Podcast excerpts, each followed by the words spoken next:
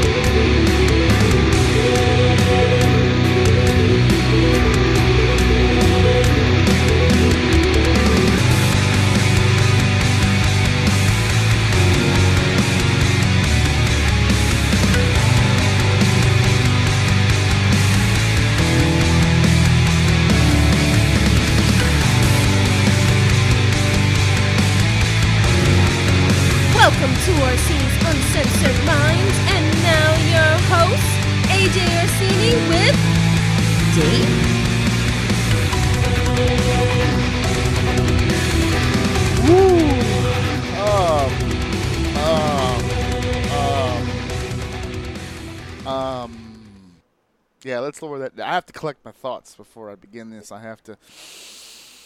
I gotta woosah a little bit. Just a little. We we here in the early AM Uh-huh. of of Labor Day. Uh, yeah, I just found that out like right before I sat down. Yeah, That that, that was a thing. right here in the early morning AM for Labor Day here. And uh, the question mark has been solved. Brother Dave is back in the seat. The seat Yeah. Dave is here again. Yeah. Uh, And finally, yes, he is here. He is here. And I have to collect myself because I'm juiced this morning. I'm Oh. I'm hyped up. okay. I could, you know, the old sports expression. I'm ready to run through a brick wall for my coach. oh shit. Okay. I'm I'm I'm ready to run through a brick wall, a, a brick wall. If I could say the words, that's how bad I want to run through it. I can't say it. Uh, Damn, for for my coach here, for my spirit animal. Uh, before before I go off on the deep end here, Sam Watch is over, folks. Uh-huh. Yeah. I mentioned it last week when I did the episode that a, a big reason that y- you weren't on it is because the wait is over. The special is delivery indeed has been received. Oh, it's here. Yeah, it's it's here, and I'm assuming in the other room. Yeah. Oh yeah. uh, how's it feel, brother? You're in. This is it. Okay, for, for the rest of your life, you're in parenthood now. That's it. Done. Uh, I'm tired. I'm telling. It's a- just say that. I'm it's a it's a it's a it's a loss of innocence is what it is. It's no, it's not. It's not bad. It's just. It's just a lot. It's hard. Yeah. It's really hard. For more ways than just one, man. It's just fucking hard. Yep. I tell you what, I got a lot of respect for a lot of people. My heart breaks for a lot of people. I just say, dude, you- this shit should be so bad. You sit there and you're just like, wow, dude, how do people do this solo, bro? Nah, Yeah. good. Yeah. I don't Yeah. know. Fuck it. But nah, it's good, man. Everything's good. Everything. I mean, Healthy. Everybody's okay. Everything's good. and that's and that's exactly what I mean. Yeah, like everything went well. You Okay. just said what I am, what I mean when I say everything went well. yeah. Yeah. See, So. everything went all right. Now you just got to get through the uh, neophyte year of whatever Yeah, the baby stuff. Either. then It's one of those like enjoy it I, type I'm glad. I'm glad I was able to have the time that I have because it was it was brutal, but it was one of those things like man, I couldn't imagine missing like half the stuff that we saw. Yeah. You know what I mean? oh yeah. So it was it was pretty cool. That was good. Yep. Yep. Still yep. good. It's still going right now. As soon as we're done here, I'm gonna go grab my baby. So there you go. Uh, yeah, enjoy because soon they start turning into motor mouth wise asses like the one next door to me, who's complaining that the orange juice I just ordered for their breakfast came in a bottle and not your usual fountain cup. right, right, right. Yeah, so uh. Enjoy your time because I'm about to throw mine out of a fucking window in a second. Um, yeah, so that was that was going to be our lead in today. A little something on the Sam Watch thing. Sam's here. Samira Madeline, I believe it is. Yes. Yes. So Sa- Sammy Maddie is in the house, Yep. and she's in the other room. She's chilling. Uh, Yeah. hopefully, when she's old enough, I'll reprise the show, and then we can have her on the show. Uh, but believe it or not, holy shit, do we have a lot of wrestling to talk about today? Oh my god. Some pretty decent wrestling to talk about today. Oh my god. Not too bad. I feel it in my bones because I I went into this weekend with my head dipped low. I was low. I was sunken. Cause every time we get a big weekend like this, I just walk away feeling like a fool. Like I was Why? bamboozled. I was cheapened out. Because every time I get hyped, I go, oh, but something's gonna come along that's gonna discourage me heavily. And this weekend, I have to say, I came out of this way more positive than I thought. Really? This, this isn't, yeah, yeah. Me personally, you, you're gonna have your take, I'm sure. But for me, I walked away with some positivity. I, I started off on a high. I really, I'm gonna be honest with you. I really liked Saturday, and then I kind of liked Sunday afternoon because I did watch Worlds Collide. And then I liked Sunday evening a little less than the other ones. But overall, walked away feeling pretty good. And then this morning, because I didn't, I don't watch the post media scrum. I don't. WWE also did a post conference or whatever. Didn't watch any of that. Although two big pieces of information came out of those post shows, and we'll talk about it here on the show. Uh, WWE's information not as fucking mind blowing, but uh, AEW's post scrum, woo daddy. Uh, we we've got some issues. We've got some happenings happening in that locker room right now in AEW, and uh, not privately, which I think is the biggest issue of all this. I I should not know the things that I know, but it is what I it think it just answered some questions. Yeah. Well, That's see, all. I, I not only did I, And not think- even questions. I'm not. No, let me rephrase that. Not questions. It just confirmed everything that people were just thinking or saying. So Yeah. Well, he, we'll, I don't even fucking should I should we begin with the I good mean, or begin with the can, bad? Not? Fuck it. It's Ah, Jesus. mind. First and foremost, let's go ahead and just. I, don't know where to begin because I don't want to start off with the really, really good and then just tail off into whatever the fuck. But. Let's go So- into the pay per view then. uh, which one? Which one are you talking about? The Well, AEW pay per view? No. Oh, the WWE one, Clash at the Castle. Right. Yeah, okay. So let's start with Clash at the Castle because I'm going to be honest with you. I like this show a lot. A lot more than I thought I was going to like it. I actually didn't go into this thinking that I would like it at all.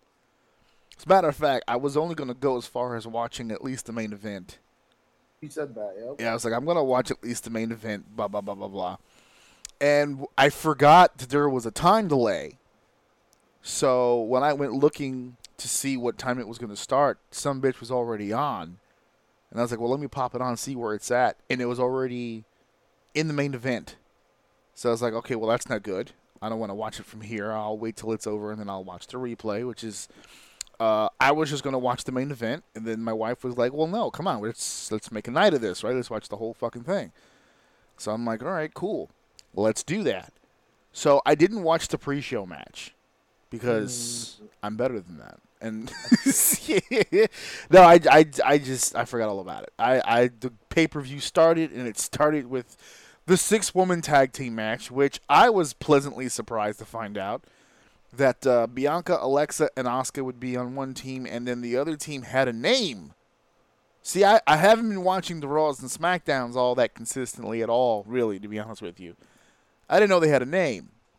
So Bayley, Dakota Kai, and Iyo Sky are now damage control. I don't know what that ties into. Maybe we'll see that fleshed out over time. Nothing. I don't. I don't know. That that intro was hot fire for the level. That that intro just showed the level of chemistry that those people do not have for each other. Like it just. Yeah. It, it looked like, it looked like a creation, like like a like a video game creation where you Yeah. put these stars together and you put this music, but they all have they're all programmed to do different intros. Like they don't they don't like mesh with each other at all. They're completely isolated. That's what it felt like. That that song was crazy. The intro was nice. The TitanTron was like all of it looked really good. They just all look like they didn't belong together at all. Yeah, they looked super weird. they have like inner circle vibes to me. It's just individuals that happen to be standing side by side. I love the attempt though. So they gave him a name. No, I mean it, They it had the intro. Be good. It just Yeah. looked really off. They had uh they had similar ring gear. You know, they were trying to look like a team. But uh there's no chemistry there between those three. no, and maybe maybe it'll develop over time, but those time. three don't yeah, Give fit. it time. I'm not saying this is a bad Yeah. thing. I'm just saying in general, like Yeah, those you can those see it. It's so obvious how much chemistry is not there. Yeah, they it felt that they don't have chemistry yet. Will they ever get it? We'll see. But as of right now, no.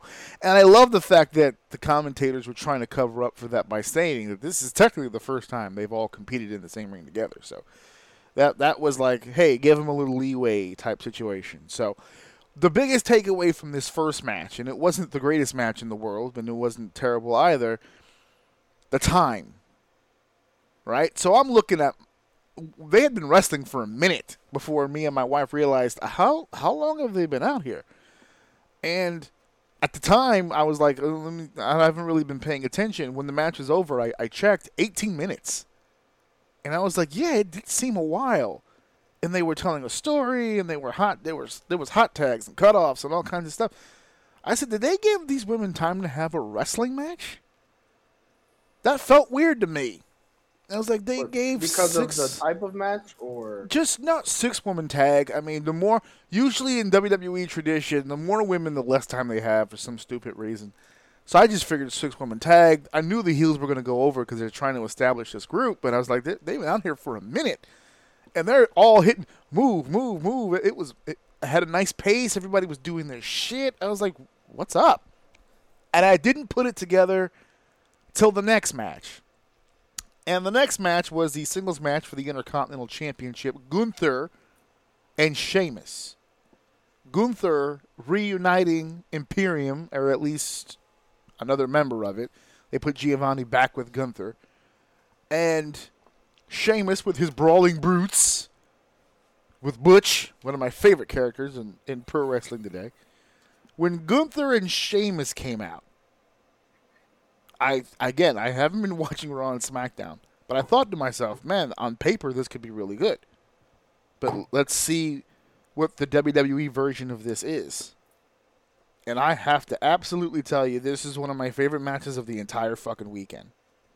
yeah, This was a- the this match. was a fight. This was the match where I was like, I- I finally put it together. Oh, so we doing a takeover tonight? That's when I Yeah. put it together because then I started thinking in my head, SummerSlam wasn't Triple H's show. That was a blow off of all of Vince's shit. This was technically Triple H's first pay per view. This one, and this felt like a takeover, like an old school NXT takeover. The girls, there were only six matches on this fucking card. That's a fucking takeover, bro. They took their felt- time. I mean, it wasn't shorter than normal, was it? No, three hours. Three hours, but they had six matches and they took their time. Everyone got a decent entrance. They made the match feel big. Like, for instance, when Gunther and Sheamus are going face to face and all of the side characters are fighting each other through the ring, through the ropes on the floor, and the two big guys haven't moved yet. And then all the little guys, they're fighting, they're fighting, and they fight their way up the ramp, and they're out of the way. And as soon as the bell rings, they just start clobbering each other. Yeah, that match. If I have to, I think this match is match of the night. These guys just went to town on each other, man. That was a fucking fight. Yeah, this It, it was reminiscent because my, my buddy brought it up when the match and he was like, dude, that match was great because he had saw it already, but I put it on so he was kind of watching it with me. And when it ended, he was like, dude, that fight was that was ridiculous. He's like, those guys went absolutely ape shit, and it reminded him. I wouldn't say it's on the same scale, but it reminded him of that huge fight that you had me watch on the European. Was it the European uh, NXT or something like that? NXT UK, yeah, yeah, remember that with Walter fight? and A- uh, Dragunov. Yeah. He was like, dude, it reminded me of that a little bit. Like as close to that as you're gonna get the WWE, like that's what that was. It, it was it was really good and impressive. Very impressive. It's a very good showing on Sheamus too. And I think that's the biggest takeaway. Because I I had people who are on my social media who, who never saw Sheamus before the WWE. And I don't think people had it in their heads that this was something he could do. That he could wrestle like this, that he could be you know, a big Irish brute. He always says that he was a big Irish fighter and it was the Celtic warrior and all this other stuff. But he always had WWE matches. This was the first time he had to dig in and fight for real.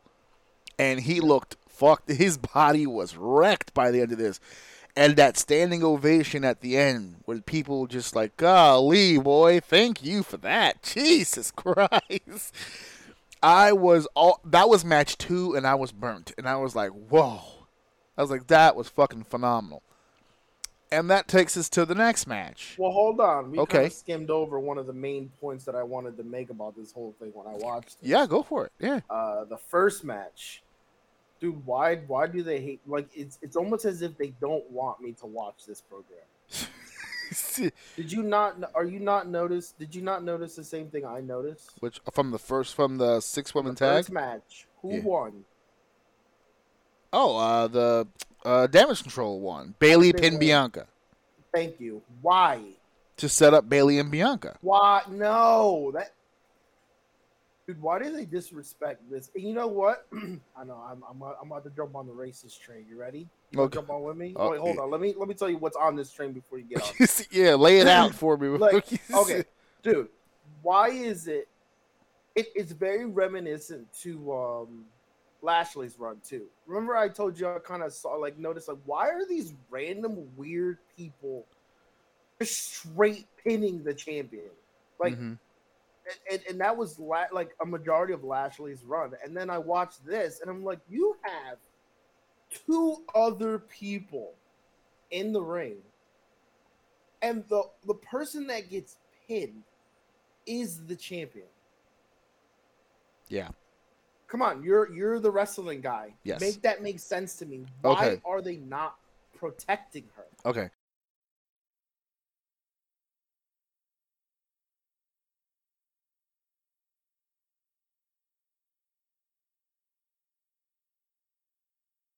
Correct me. Yes. But when have they ever used the champion to rub someone else? But obviously these are these are champions and or people they want on the top. So I can Yeah. see why they would do that. But it just to me it just doesn't make sense to use your champion to rub someone who doesn't need the rub. Okay. So, as let's address the historical part. Has this ever been done before? Yes, it has. Uh, it is, it, it's been used a bunch of times. Actually, this scenario where there's multiple people is usually traditionally the best way to utilize this. So, what happens in a traditional sense, the reason why people have done this in the past, and, th- and when I explain this, you'll know why it didn't work here and it won't work for them in the near future is nine times out of ten, any time that a champion is pinned, it's big news, whether it be for the title or not. Because a champion, whether the type championship is on the line or not, usually starts running through people. Okay? The protection that you're referring to is a champion, first of all, shouldn't be wrestling all the time in the first place so that it means something. Secondly, a champion whenever he is competing nine times out of ten will win the match but it's it it's determined by how good the champion is how those matches come out right so there's a difference between oh he's going to win every match or a champion who can have the kind of match where at least it's in doubt right that's one of the criticisms that Cena had we always knew he was going to win he had the same matches every time it's the same formula we kind of all see it coming Flair had a way of wrestling matches to where he would come within an inch of losing that fucking thing and then pull it out somehow. So it's different. That's why he was able to be champion for a long period of time because he kept it interesting. The purpose of defeating a champion is to set up the guy who pinned the champion. So if the champion barely ever loses, he barely ever gets a scratch on him, and all of a sudden here comes a guy, rolls him up one, two, three. Okay, this guy could be serious. Okay, you beat me in a multi-man match, but if I put the title on the line one on one, there's no way you're going to beat me. Let's find out. Right? That's how that would set up. That's the traditional way of doing it. The reason why it doesn't work now is because for whatever reason, over the course of the last, I don't know, decade maybe, if you think about it, not only have champions never been protected in the sense that they just don't lose matches because they, they, they lose on a constant basis. Not only that, but you don't even need to be the champion. It, for some reason, there's a losing record with people who are even in their home fucking town. So if you're the champion, let's say you're the United States champion, a la a Bobby Lashley, right? If you're the champion, and whether it be six man tags, tag team matches, non title matches, whatever the case may be, if every chance and every opportunity this company gets, they beat you, every chance they get, you take a loss, you take a loss.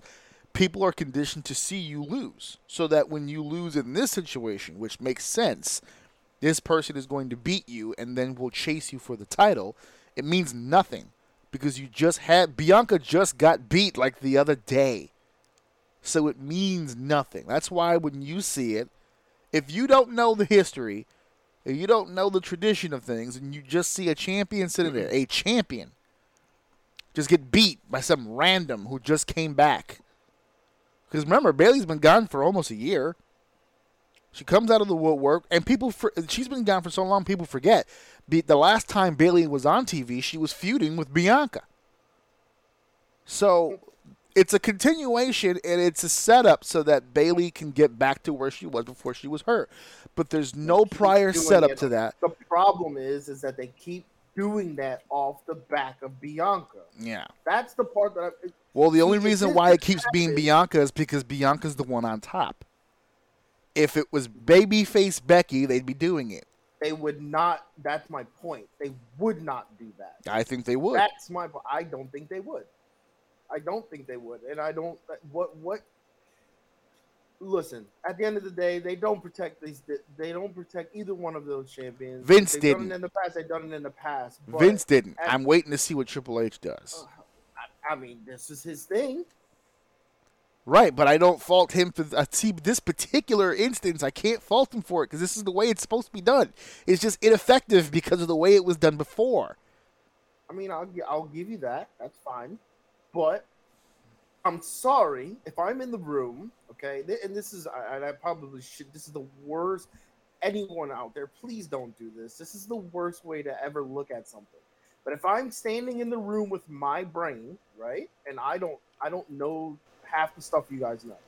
But if I'm sitting in the room and someone goes, "Hey, all right, we're gonna have we're gonna get we're gonna have a match here, and we're gonna finish it out with Bayley pitting uh, Bianca so that we can get the rub on Bayley and get the feud going again. I would say, um, excuse me, well, I don't just fully disagree with that. But the only issue is considering what we just did to her with uh with what's her fucking face? I don't know. I'm drawing a blank on her name. What is her name?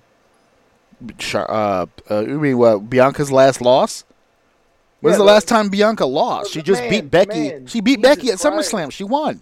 Yes, that's what the name I'm drawing a blank on. Fuck, Yeah. my brain is like not Bianca hasn't lost in a while. When's the last time she That's lost? not my point. That's not my point. My point is considering we ran this type of deal with uh with the other run that she did and she lost at, at what was it SummerSlam just randomly just like two seconds maybe we shouldn't do this angle. You know maybe we should do a different angle so that it doesn't look like we're literally doing the same thing to the same person. It's just not gonna work. It doesn't make sense. It's like you're starting the, a, a feud with a new person the same way every single time. You're, you're gonna people are gonna start to realize what they're doing and it's not gonna hit the way it's supposed to. Fair point, but I will give you this: the WWE has always operated, and I'm going to include Triple H in this, unfortunately, because he's made this mistake before in the past too. They don't operate with the idea that you remember what happened last SummerSlam. to them, to them, it was something your- that they did. That was that? it. Do you think? Do you think people have kind of pretty much forgotten about that? Am I the only one holding? I on think the it? reason why, see here's here's the here's the evidence that I will present to you that they don't give a fuck what happened to SummerSlam before is because at the SummerSlam where they ran it back, they barely touched on it. They didn't even show you what happened. The commentators be- brought it it up, but that to. was it. Yeah, because they don't because they have to admit by now that that was a misfire and a half for Bianca. For Becky, it was amazing. She had a heel run that helped the company. But for Bianca, they had to rehabilitate her coming off of a WrestleMania main event. Having Becky win a match against Bianca wasn't a bad idea. The way they executed that was a terrible fumble. Absolutely. And they have to they have to be in a position to admit that now. And I think they did admit it by not bringing it up. Yet they do it again. And yet, that well, the hope is look, look at what they did this time. It was a six woman tag, 18 minutes. Bianca had a hell of a showing. She just happened to get triple teamed and beat. Remember, Bayley didn't beat her straight up. She took move, move, move, move, move, then pinned. Up until that point, she had been a dominant force in the match. I'm referring to. Yep. No, so I. I, I'm assuming that their excuse for this is, well, we're gonna do it better this time. Whoever right. was in charge the last time, that was stupid. I don't know what that was, but we're gonna do it right this time around. yeah, I'm Especially since Triple H is a big Bianca fan, big on Bianca, and how could you not be? She's amazing. She's a freak. I'm watching that match and I'm saying out loud, "God damn, she's a goddamn freak." I'm, I'm sitting in front of my wife, looking at her like, "This is a woman right here, son. what is wrong with you? Step your shit up. Look at this shit." This is the pinnacle of woman. Yeah, can you back sprint into the rope and do a moonsault over three women at once? I don't think you can do it because you're garbage. That's why this is Bianca. this is Bianca we're talking about. I said it straight up. If Bianca Belair and Montez Ford have a kid, that's going to be the most athletic motherfucker who's ever lived. Ever. I can't Never- even imagine it. I remember I remember a long time ago in Madden they tried to do that. They tried to implement that where it's like you can do uh they were getting really like you can they were starting to do the I forget what Madden was. They started to do the create a character and do a, a like a playthrough with that character so you can kind of like make it to the playoffs on a team and you only really played your position and stuff like that. That's when that started happening. They did it a lot better in basketball, but Madden Madden started to do it as well. And one of the gimmicks to it was uh, to get your baseline stats before you started to like grow them uh, in your position. You actually got to randomize your your parents, like what they did. Like your dad was a track star, your mom was a gymnast. Are you type of things serious? like they did that yeah. in the game? Yeah, yeah, yeah, yeah. It was in one. It was in one Madden. You can randomize it, and uh, you know, try to pick what you. They didn't tell you what it gave you. It just told you what the parents did. Oh and then uh, we were like, all right, well that that sounds like speed, right? Both my dads were track stars. I would like to imagine that like I would it would generate a high level of speed for me for like Oh. a wide receiver, or like your your mom was a gold medalist in the long jump, or some shit like that. Are that. you, know what I fucking mean? kidding me? Yeah, yeah. I, I I, only ever saw them do it for one Madden, and it was. Like I would have made my dad a shoemaker and my mom a registered nurse. But it was random. so it was like your parents was this, your parents was that, and uh, yeah, it just reminded me when you said that. It reminded me of that. That it'd be like if Oh. you got those two on that roll, dude. I'd, I'd be my stats would all be maxed Oh my word. I, my my my creative character would have high character. He's like, oh, my dad was a professor of law, and, and my mother was a receptionist at a dentist's office or something. yeah, you had low rows and stuff like that, where like the mom wasn't an athlete, but she was like Yeah. an educator or something Yeah. like that too. So she it, was it made a it to, like, supporter of mine. you had awareness or stuff like that. That was pretty cool. They dropped the concept pretty quick, but it was a pretty cool concept. Oh my god. Ugh. anyway, third match. Yes, third match. So this is for the SmackDown Women's Championship, and I have to applaud. I have to clap Fucking do. No. because no, not to who you think. Oh, okay. Well, Shayna Baszler has been referred to on NXT as the submission magician. That was with uh what's that guy's name again? I forgot. I blocked him out of my fucking memory banks. Who was the fucking commentator for NXT again? That fucking guy with the ridiculous fucking I hated that fucking commentary. Anyway, who gives a shit with his fucking name? I forgot. and uh, that's when he was giving everybody like weird nicknames, and he was doing hip hop references and shit. He referred to her as the submission magician. Of all the goofy shitty shit he, that he said, I actually liked that one. That was dope. That was different for a submission wrestler. And let me tell you, she took that nickname to heart because she was trying to be a magician. She was trying to pull a rabbit out of a hat. She was trying to pull a good match out of her ass with this. What I can't even. I can't call her. If I if I had a gun in my head, I wouldn't be able to call her a wrestler. I don't know how to describe Liv Morgan. I don't know how we got here. I don't know how. My wife asked me midway through the match, "Who is she fucking?" That she is in this fucking position. I don't know. She I have no fucking clue. She is, and I was talking to my buddy because I I know he likes her because he thinks she's hot. Yeah, I know that's what it is. She which thinks- is another conversation to have because hot, I don't see no, it. I don't. I, and listen, so so hear me out. So I'm sitting there and I'm watching the match, and I'm like, look, he starts clapping. He's all he, he knows I fucking hate her, and he just like he starts clapping. He's like, let's go. This match is gonna be so good. Like he already watched it, so he knows what's going on.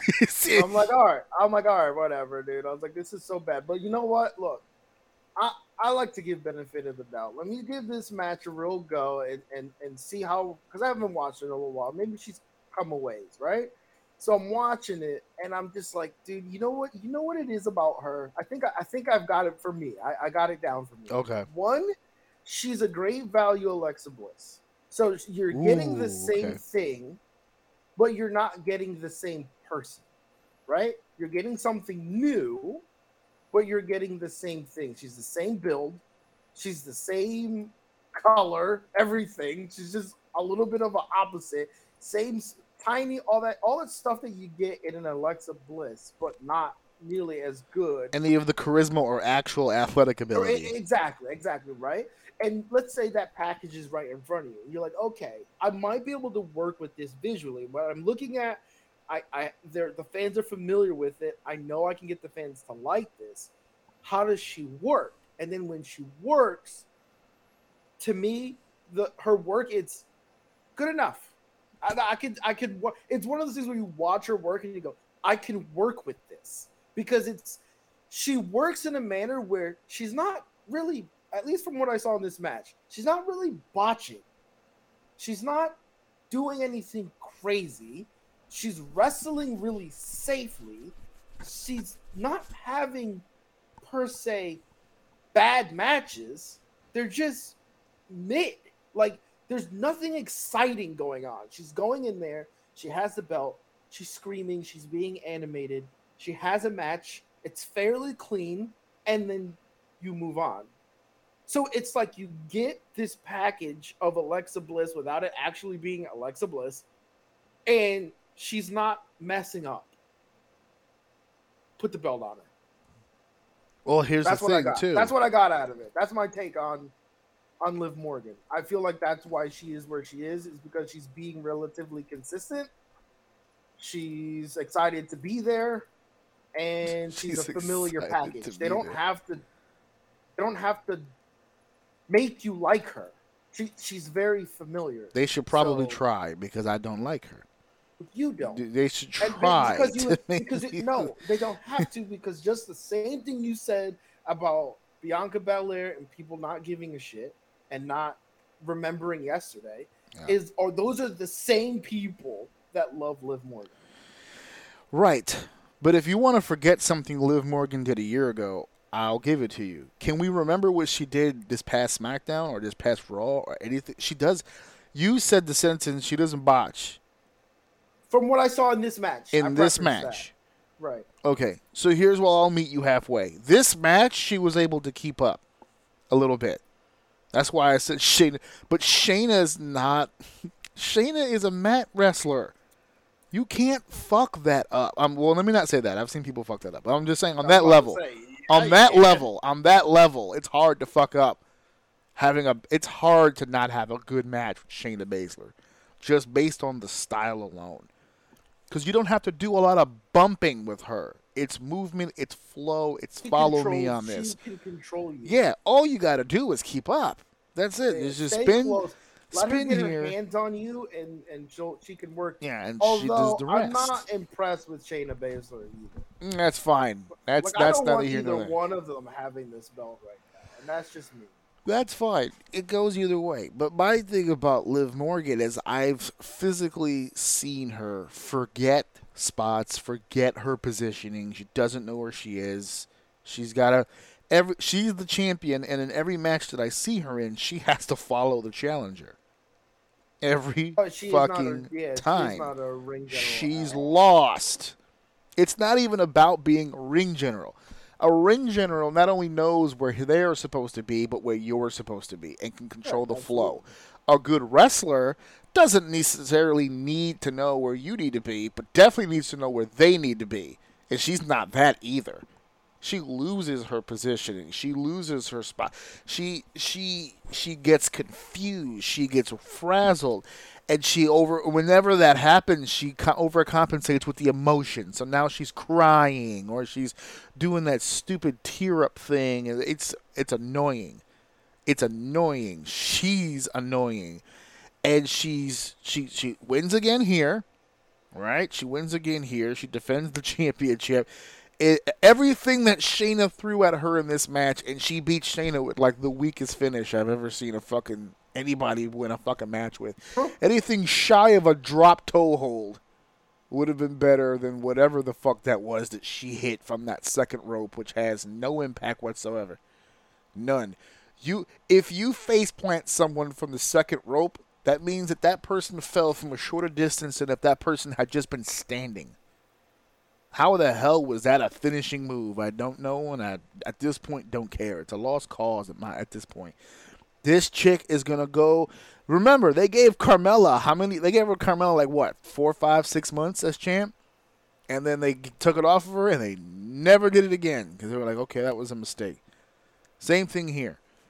They did. I'm assuming they did this just so they can throw in the former champion tag on her so that they can feed her to whatever real champion they have down the line coming up and use that as a promotional tactic because this is not working.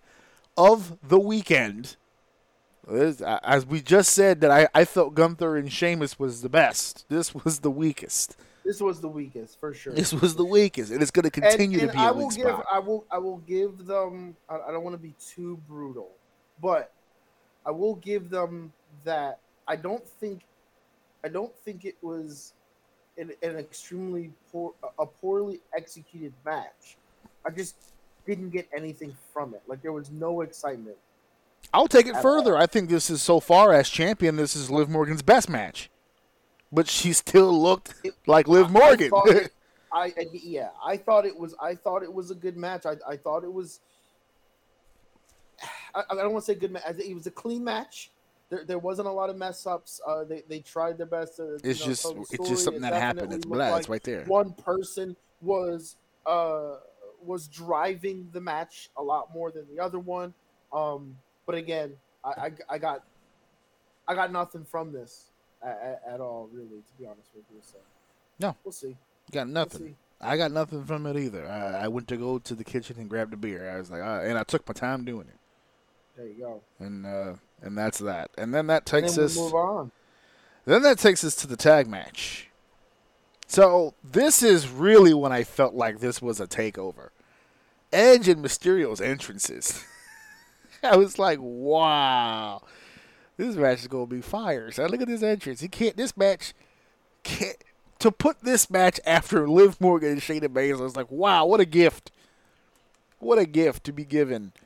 That crowd couldn't have been deader, and now we about to fucking put the adrenaline through these motherfuckers. Edge and Rey. Edge comes out with a lucha mask. That was dope. Uh, a little team camaraderie there. I'm glad he didn't do another Brood entrance. I'm I'm over it. But yeah, he came Right. out with that, and Rey came out. Rey came out looking like. I'm gonna be honest with you. If I'm Dominic, and I know it's a storyline that Dominic is mad at his dad, but if I'm Dominic, I'm super pissed because Rey came out with. I, he got that. I about to wrestle with my friend energy right there. He's like, oh, wrestling with you is dope, Dom, but I'm about to wrestle with Edge, boy. This match about to be fuego. So I ain't got, I ain't got to come out here and wrestle for two tonight. So this is gonna be dope. Yeah, right. This yeah, is good. uh, Yeah. uh, uh, easy night this is gonna be a fun night. Yeah, I ain't got to do any of the heavy lifting tonight. I got a Hall of Famer sitting next to me tonight. Damn. That, Oh. that that that day when you go to work and you realize the guy who does who actually does work is there also. You're Word. Like, spit. we about Oh, this is gonna be a fun night. this is gonna be a fun yeah. shift, baby. I don't even gotta go to that side of the building. Yeah, they Let's gave the they gave them two great entrances. Judgment Day had a great entrance, and now we're in the ring. And I'm thinking to myself, boy, I really, because on paper I'm looking at this, and I'm like, man, this could be really dope if they really just. Cause now I'm hyped, right? They let the girls go. Gunther and Sheamus had a fight. I'm like, yo, are we having a takeover for real? Are they gonna let these two teams go at it? And I'm gonna sit here and tell you right now, they sure as fuck did. They did. They sure were as fuck did. Fight- These- fighting is a common theme Yeah. in this in, in this pay per view. There were a lot of fights. because there was a lot of feuds happening here programs that required energy and and mannerism they needed they've been busting the mysterio's asses for weeks and they took edge out of his own group and took it over there's some angst there's some anger there for them That's to, dope. I like that group. I'm not Yeah. a big group guy, but I like that group. i liked it better That's with edge i liked it better with I'm edge Pop- Get Grandpa out of here. The only thing good about taking Edge out of there is Rhea has somehow become kind of the vocal leader, right? She's been doing a lot of the talking here. She's she's calling all the shots here. I said I said this before uh, in my house. I haven't had a chance because we haven't really talked about it much here on the show. For the first time, I would love that to happen. Rhea's in the perfect position. Let her lead this entire stable. Let her do it because she can't be touched. That's their own rule in place unless that changes over time. She can't be touched. Who's gonna get more heat?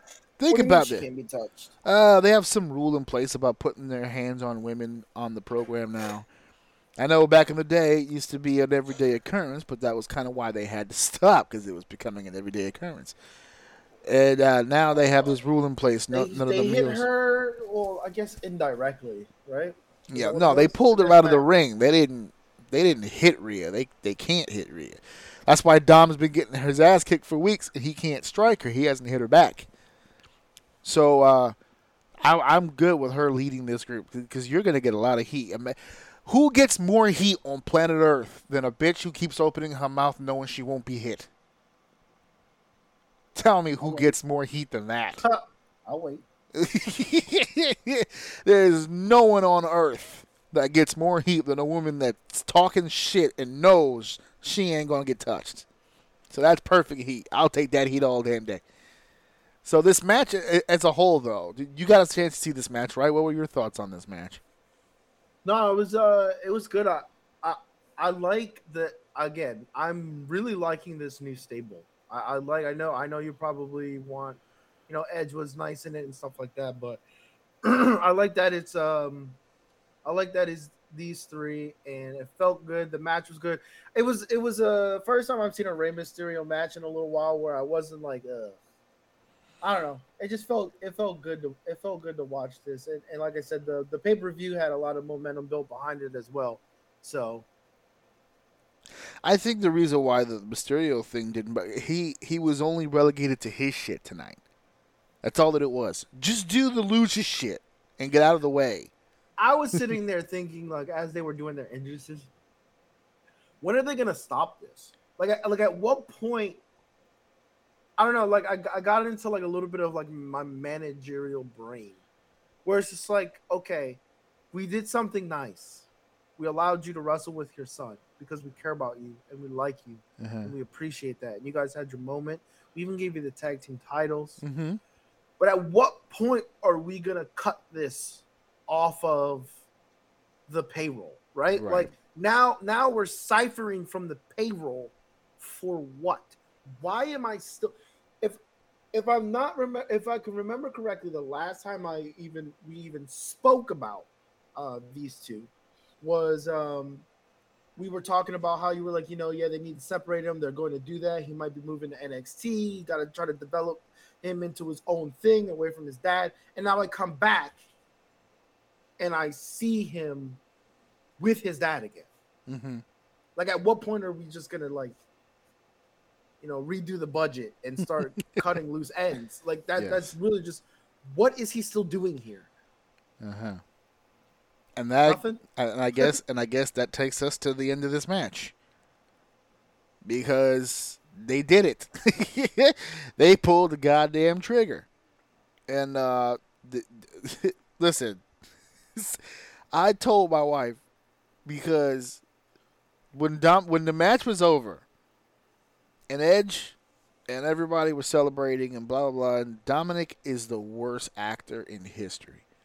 I saw that fucking kick coming a mile a fucking way because he just he's so uncomfortable. He can do the moves. He could He's do the moves. He's not, I he's not athletic. He's not athletic. Yeah, There's he's a not athletic. Being able to dribble a basketball Yeah. and being athletic. Yeah, there's, there's also a difference between dribbling a basketball and being an NBA level player, and he's not an NBA level player.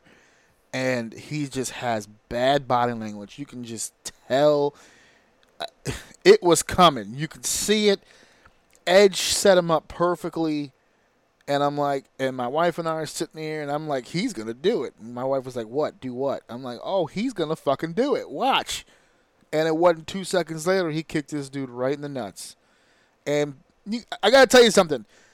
Wales, the UK, if they could have wrestling shows on television in that building every fucking week, I'd be with it because that audience bit on everything.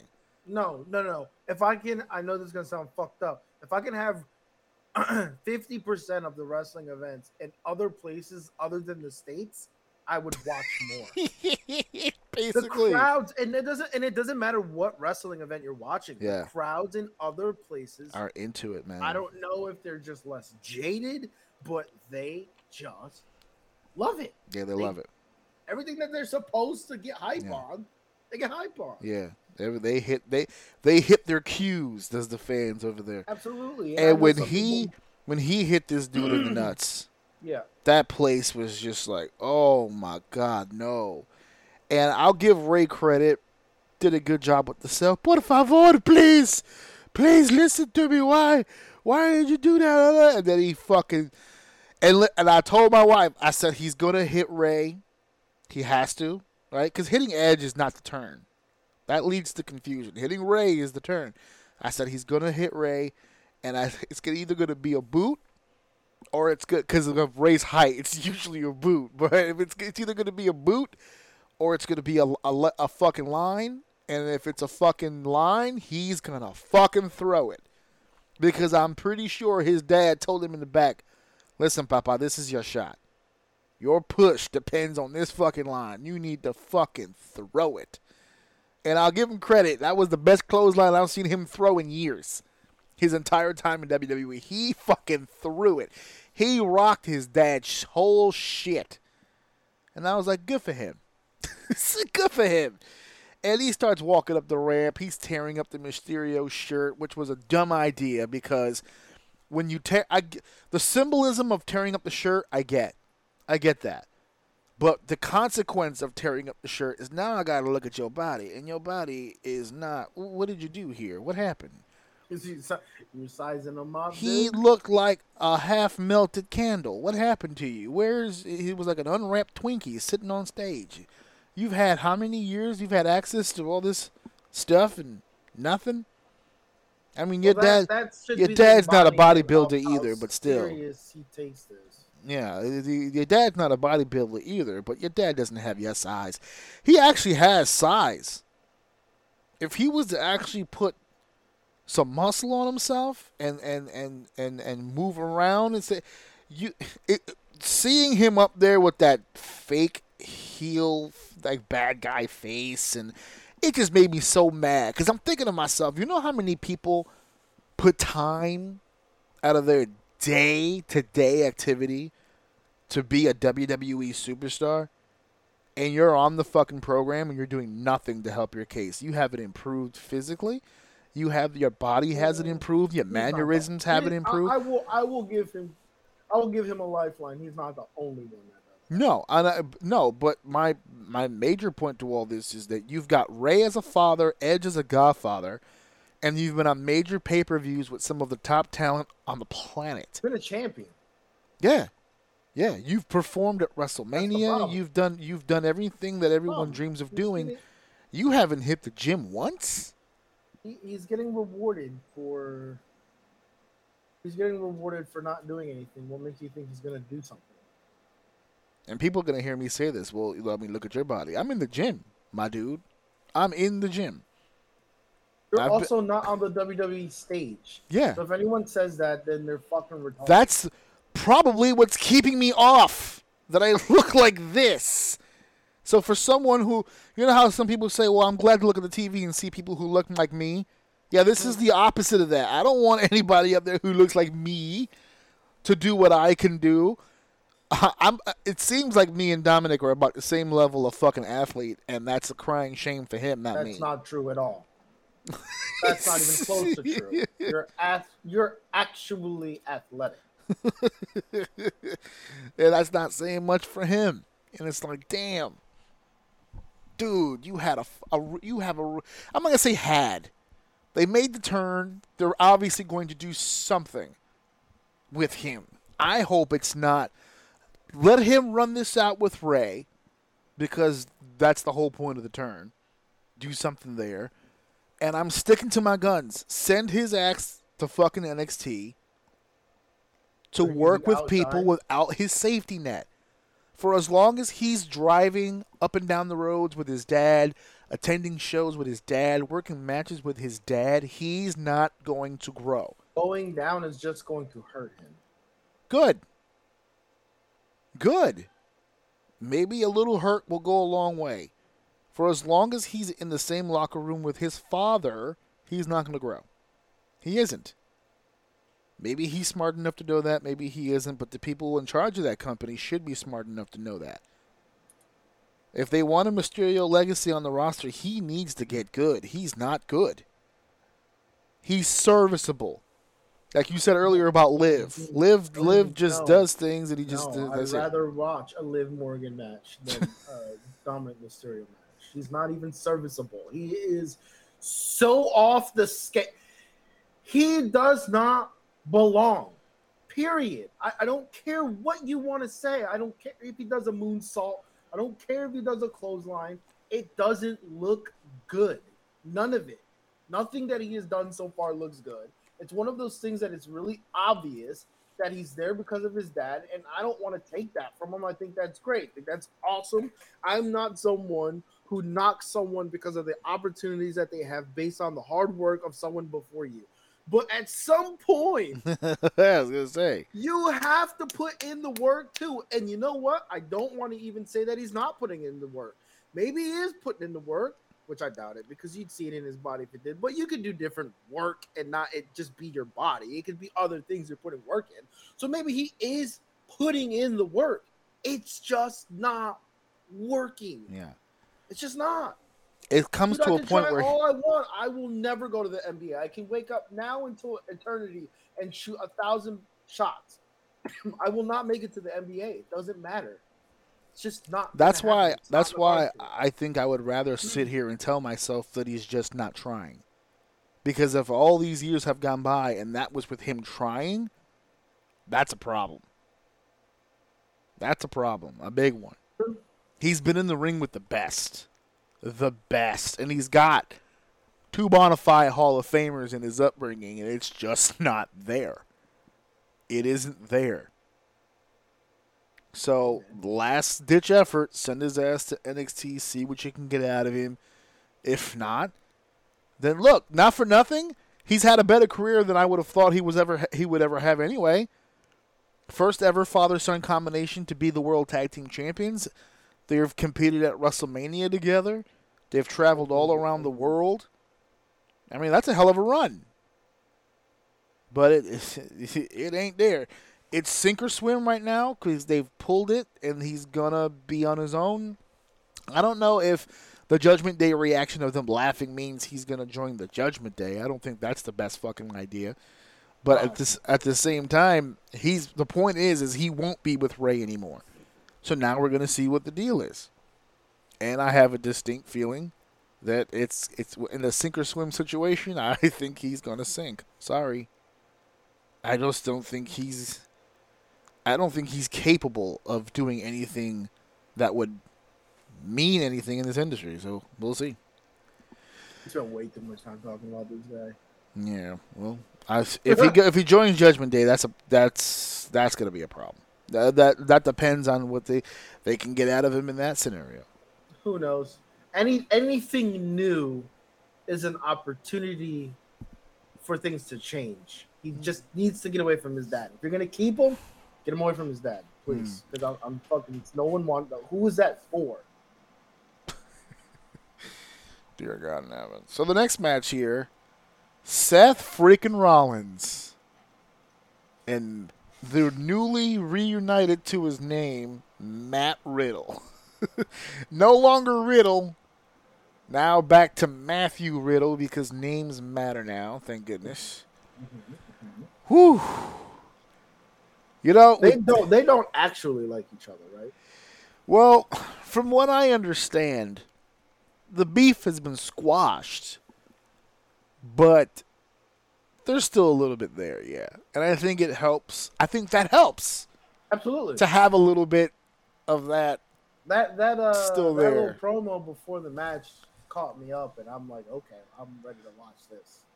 That was good. Yeah, That was good, man. that was Hey, good. Hey, Yeah. Still there? You want to talk about my Talk family? about Let's my talk about your family, buddy. Oh, you don't have Your one wife- anymore. Your wife just divorced you, and your kids don't want nothing to do with you. That that shit was good. Cause I, it's funny because when he did the when he hit him with the the man bar, I was like, okay, I'll give you that. It's like that was clever. And then when they did that little switch up, and they were like, "Hey, he's still there?" and he hit him with that bar, I'm like, "All right, let's get these guys in the ring, dude. I'm ready. I'm ready we need to squash the beef. We need to fight. They need to fight. And Kick his did, ass. And they did. They went in there and they did that. I tell you what, this match, this match, and that little snippet alone is kind of, kind of getting me on the um the bandwagon a little bit. okay. Wait, who's uh Seth's? Yeah. Oh, okay. A little bit, a little bit. So- Slight shift. I mean, if I can turn on Roman, I'm sure I can turn on on on Seth. So. So I'm watching this match. And as this match just kind of rolls on, actually, before we get to the middle of the match, the beginning of the match, let's talk about that for a second because, and we're to tie this in later with AEW. But AEW had a situation with Punk and Mox where there was some real shots being thrown, some live rounds, as we call it in the industry. And the very next time that they touched each other was that squash match on Dynamite. And if you're to do a squash to set something up, it's whatever. But at the same time, they had like a really good promo segment where they threw some hands and all that stuff. And then we get to the match and they start working. You know, it's a wrestling match. And my wife looked at me and she goes, This is fucking stupid. I said, Why? What's the matter? She, I mean, they were just they were shooting for real on each other just a second ago. Yeah. So what the fuck are they doing going right into a work? Throw some fucking hands. Let's let's see a fight. Right? The, the the the wild thing, right? Jon Moxley, that's what he is. He's not a wrestler. He's a fighter. He's a barroom brawler. He's a this, he's a that. Right? And Punk is like this big shoot MMA dude, right? So let's fucking see some live rounds. What is all this goofy shit they're doing? So fast forward to the pay per view here. And they pro they, they show that promo package of Riddle and Seth and the whole fucking thing and we get to the ring, and as soon as they get into the ring, you know, Seth's backing them off. Hey, ref, get him out of the way. Get him out of the way. He takes his stuff off. As soon as the bell rings, they start slugging. And my wife was screamed out loud, You see? this is what I'm talking about. Somebody talk shit about your family. You don't tie up, nigga. You punch him in the face. That's it. It's like this is how this this is how a fight should start. Mhm. And and and we get we, my wife was at that point my wife's locked in. She was like, "All right, let's see what's going on with this." Okay. And we're watching the match and you know me. You I've said it here a thousand times on this show, not big on Riddle. But I will say this. When Riddle stepped away, even for just a second, when Riddle stepped away from the bro stuff, just for a second, when Seth hit him with that line, and he got real for a second. Right? I'm not gonna kick your ass. I'm gonna fuck you up, type stuff. I was like, all right, little fire. I get it.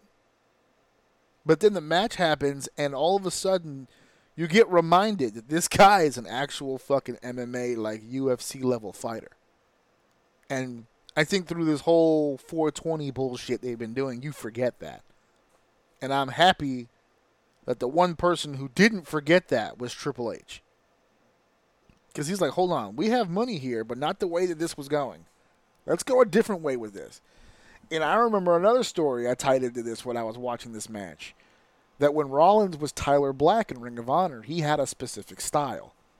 And when he came to WWE, he tried to bring that style here, and they just kept telling him, no, no, no, don't do that, do this. No, don't do that, do this. And the way that it was explained on TV, it was perfect.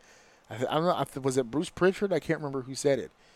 That Tyler Black, yes, was a world champion. He defended that title all around the world. He was accomplished. He was established. But where he was working, he spoke fluent French. We speak English here. You know, we're still communicating. It's similar business, but we we extrapolate that differently here. So your style has to change to that. And they, they had to break him down and build him back up, architect pun aside, to become Seth Rollins.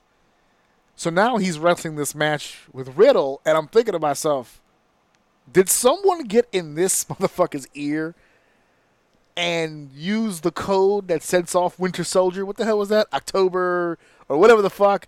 Where like they whispered that shit into Bucky's ear and he becomes the Winter Soldier. Did someone hmm. get in Seth's ear and go, Tyler Black, initiate? And he just fucking became the man again. Well, I was like, what is this? Riddle's wrestling like a beast. Rollins is wrestling like a fucking monster. I'm like, this is incredible. Yeah. And I was like, this is crazy. I hate Matt Riddle. But I'm watching this going, holy fuck. We know. Holy fuck. This match was dope. I like this match a lot. I don't know how big of a fan I am of the, The finish. doesn't end here, does it? I don't believe so because the heel the heel won out. I see this going all the way to Survivor Series. To be honest with you, uh, uh, or or uh, I, I have to check the. Uh, let me check it now. Actually, while we're talking, is is Hell in a Cell next? Because if Hell in a Cell is next, I could see that maybe going into that. Although, how many times are you going to put? No, Extreme Rules is next. They got rid of Hell in a Cell. Extreme Rules is next. Thank God they got rid of Hell in a Cell. What a waste of time for everybody. But yeah, the, the Extreme Rules is next. So yeah, they're they're more than likely going to do some silly shit there, for sure. But I really like this match a lot. What were your thoughts on this matchup? I like this feud so far. Like, uh, forget the match. The match was great. Uh, I like the feud so far. I think it's shining a different light on Riddle. I think Rollins is is is Yeah. getting into stride. I, I feel like there is beef there, whether whether it's kind of squashed for the most part or not. But that's what makes it feel so good. Like this is the story feels good. I can't wait to actually kind of follow it up and see what's going on with it and see how they piss each other off more and terrorize each other's life a little bit longer. Uh, and then hopefully there's a, a pretty decent payout here. But yeah, I've always been huge on Riddle. I like Riddle. I, I think the dude's great in the ring. I, hopefully, like you said, this might be a little bit of a shift in from the bro thing. But if it is, I think it'll only really be for this Yeah. because I can definitely see them building for Orton's return, uh, with with Seth constantly like bringing up Randy Orton in in the the match and the story that he was telling. So if I'm just trying to follow the story that he's telling, we will get that return at some point. But um, but yeah, I don't know. I, I like I like seeing the serious Riddle, and I'm gonna punch your teeth down your face because that's where he came from. He was a he was a fighter, wasn't he? Yeah. He was Yeah, he was in so- UFC. Yeah, so I mean, it's nice to see it. So we'll we'll see what happens. All right. Well, our main event of this evening here Roman Reigns, Drew McIntyre. This crowd, I don't, you want to talk about home field advantage. Uh, Drew was home. Drew was in his element here. Uh, the crowd was all over this, all over this, cheering Drew. And am I mistaken, but is this the first crowd to really boo the fuck out of Roman? They booed the ever loving piss out of this fucking guy. Uh, pretty much the entire time. Whenever Roman took over, they booed, and whenever Drew McIntyre drew a breath, they would go fucking bonkers for this fucking guy. This guy is Captain Britain over here. He is Captain UK, is Drew McIntyre. They were all about this 30 minute main event match. Told a story back and forth. They made Drew McIntyre look like a million bucks. Roman Reigns doing the Super Bowl deal for him, taking the bumps. Uh, but we had a decisive winner here. And that would end up being, yet again, Roman Reigns. Uh, they got around the bloodline deal. You know, the Usos can't go overseas. so uh, they had to come up with a bloodline storyline, and they did. Solo Sikoa, who was. Adding more blood. Yeah, well, you know, he's Roman's cousin. He is the younger brother of the Usos, the twins, Rikishi's son. So he technically is bloodline, but also technically not. He's not listed as an actual member on the roster. He was in NXT, hence his disappearance from Worlds Collide. And uh, and now I guess he's rolling with the big dog, and he's rolling with uh, the bloodline moving forward. And uh, you know we can sit here and gush all day about this particular match. This card as a whole was just amazing. It was a lot of fun. But I have to ask you the big question. This is the one everyone's been talking about after this show was over, and and it's been a, a heated debate. But whether or not you're for or against this run by Roman Reigns, and there are people who are loving it, and there are those who are like, okay, we get it.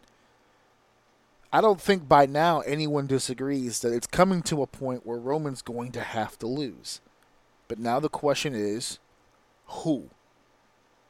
Because he seems to be going through everybody. And even my wife was like, he's not beating regular average dudes. He's beating monsters, big fucking guys. And it's like, it, it, right, if fair enough, but at the same time, who, who topples the the the, the head of the table? Who is going Well, to, to give this man? Drew, Drew could be one of them. And yeah, we could be running this back. Yes, you're This, right. this match shows that. And if hopefully we all haven't forgotten, Drew, in my opinion, is still kind of owed one. Hmm. He's still kind of owed one. Dur- during that whole COVID thing, sure, it, it, he, he everyone even said that they kind of feel like he got robbed, whatever the case may be.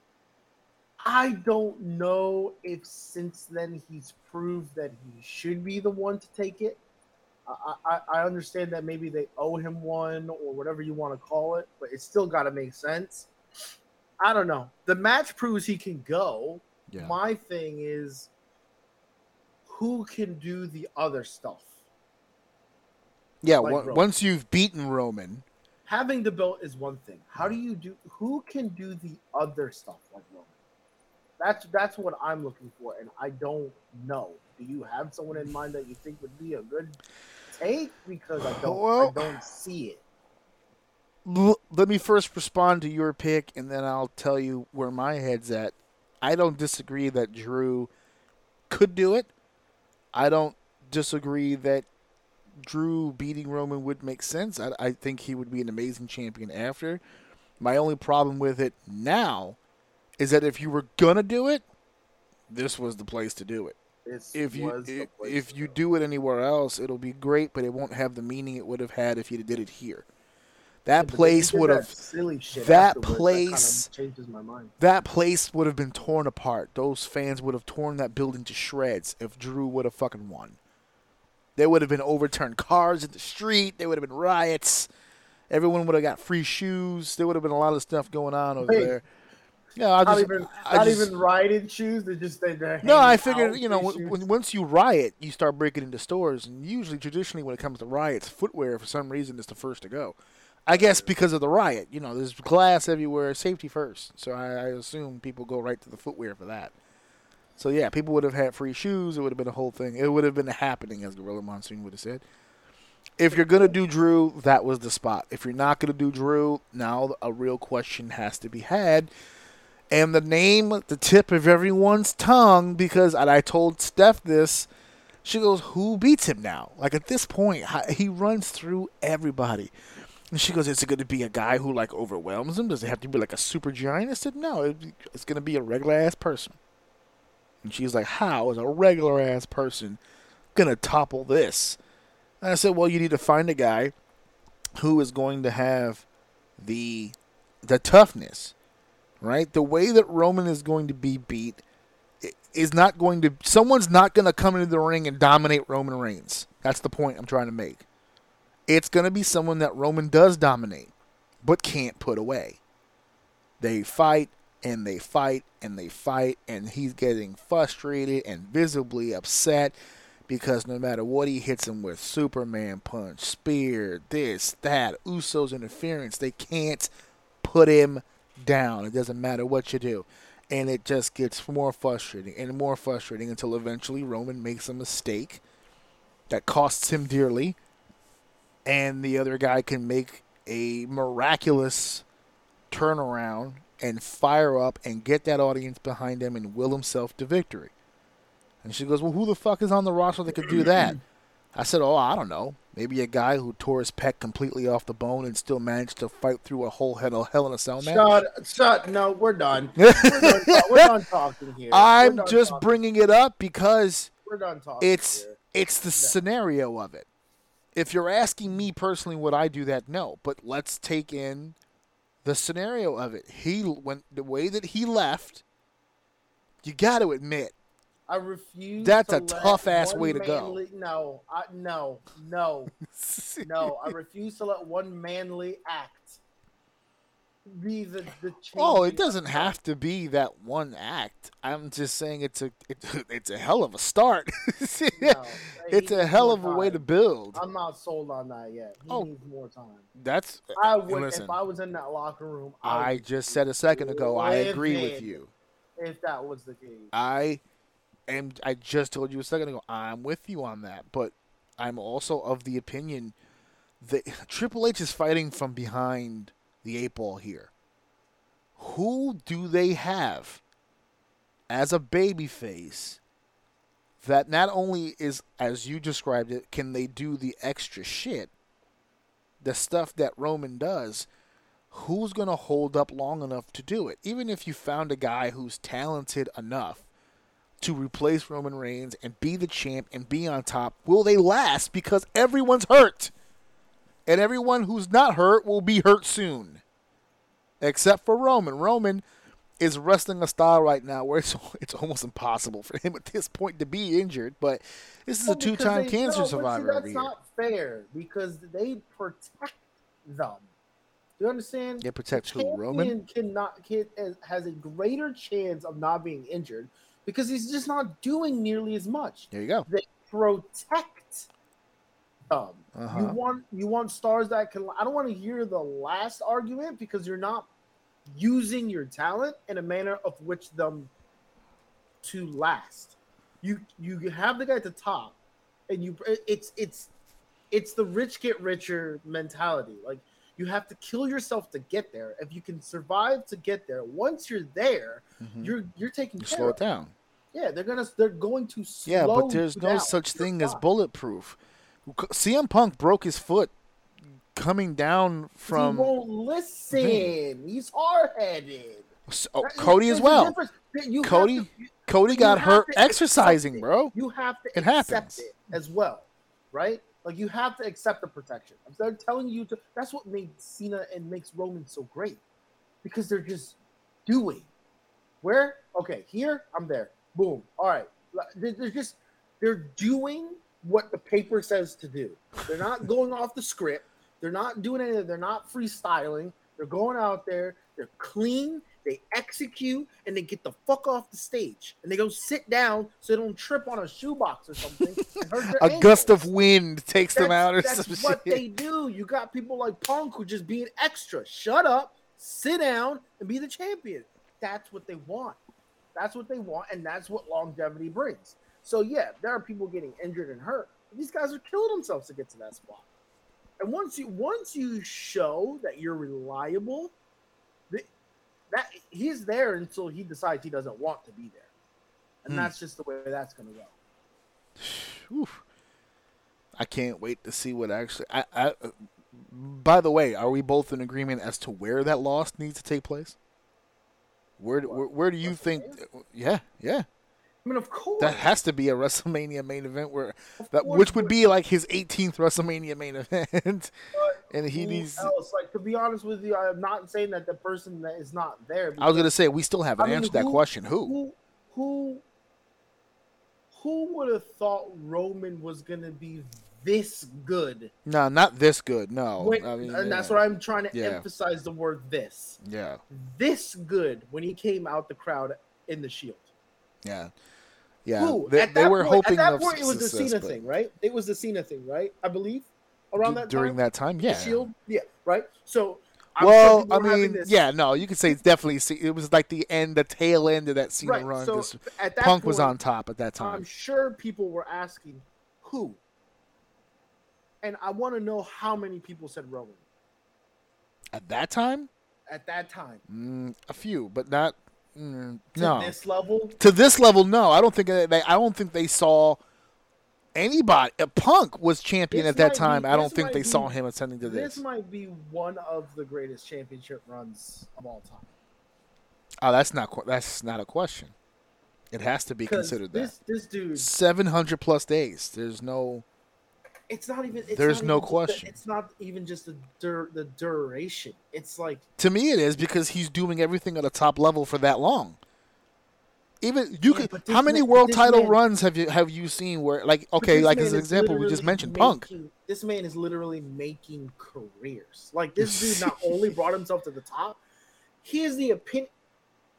He is living the Samoan dream. He he literally went to the top and is bringing his not his literally his entire bloodline up with him.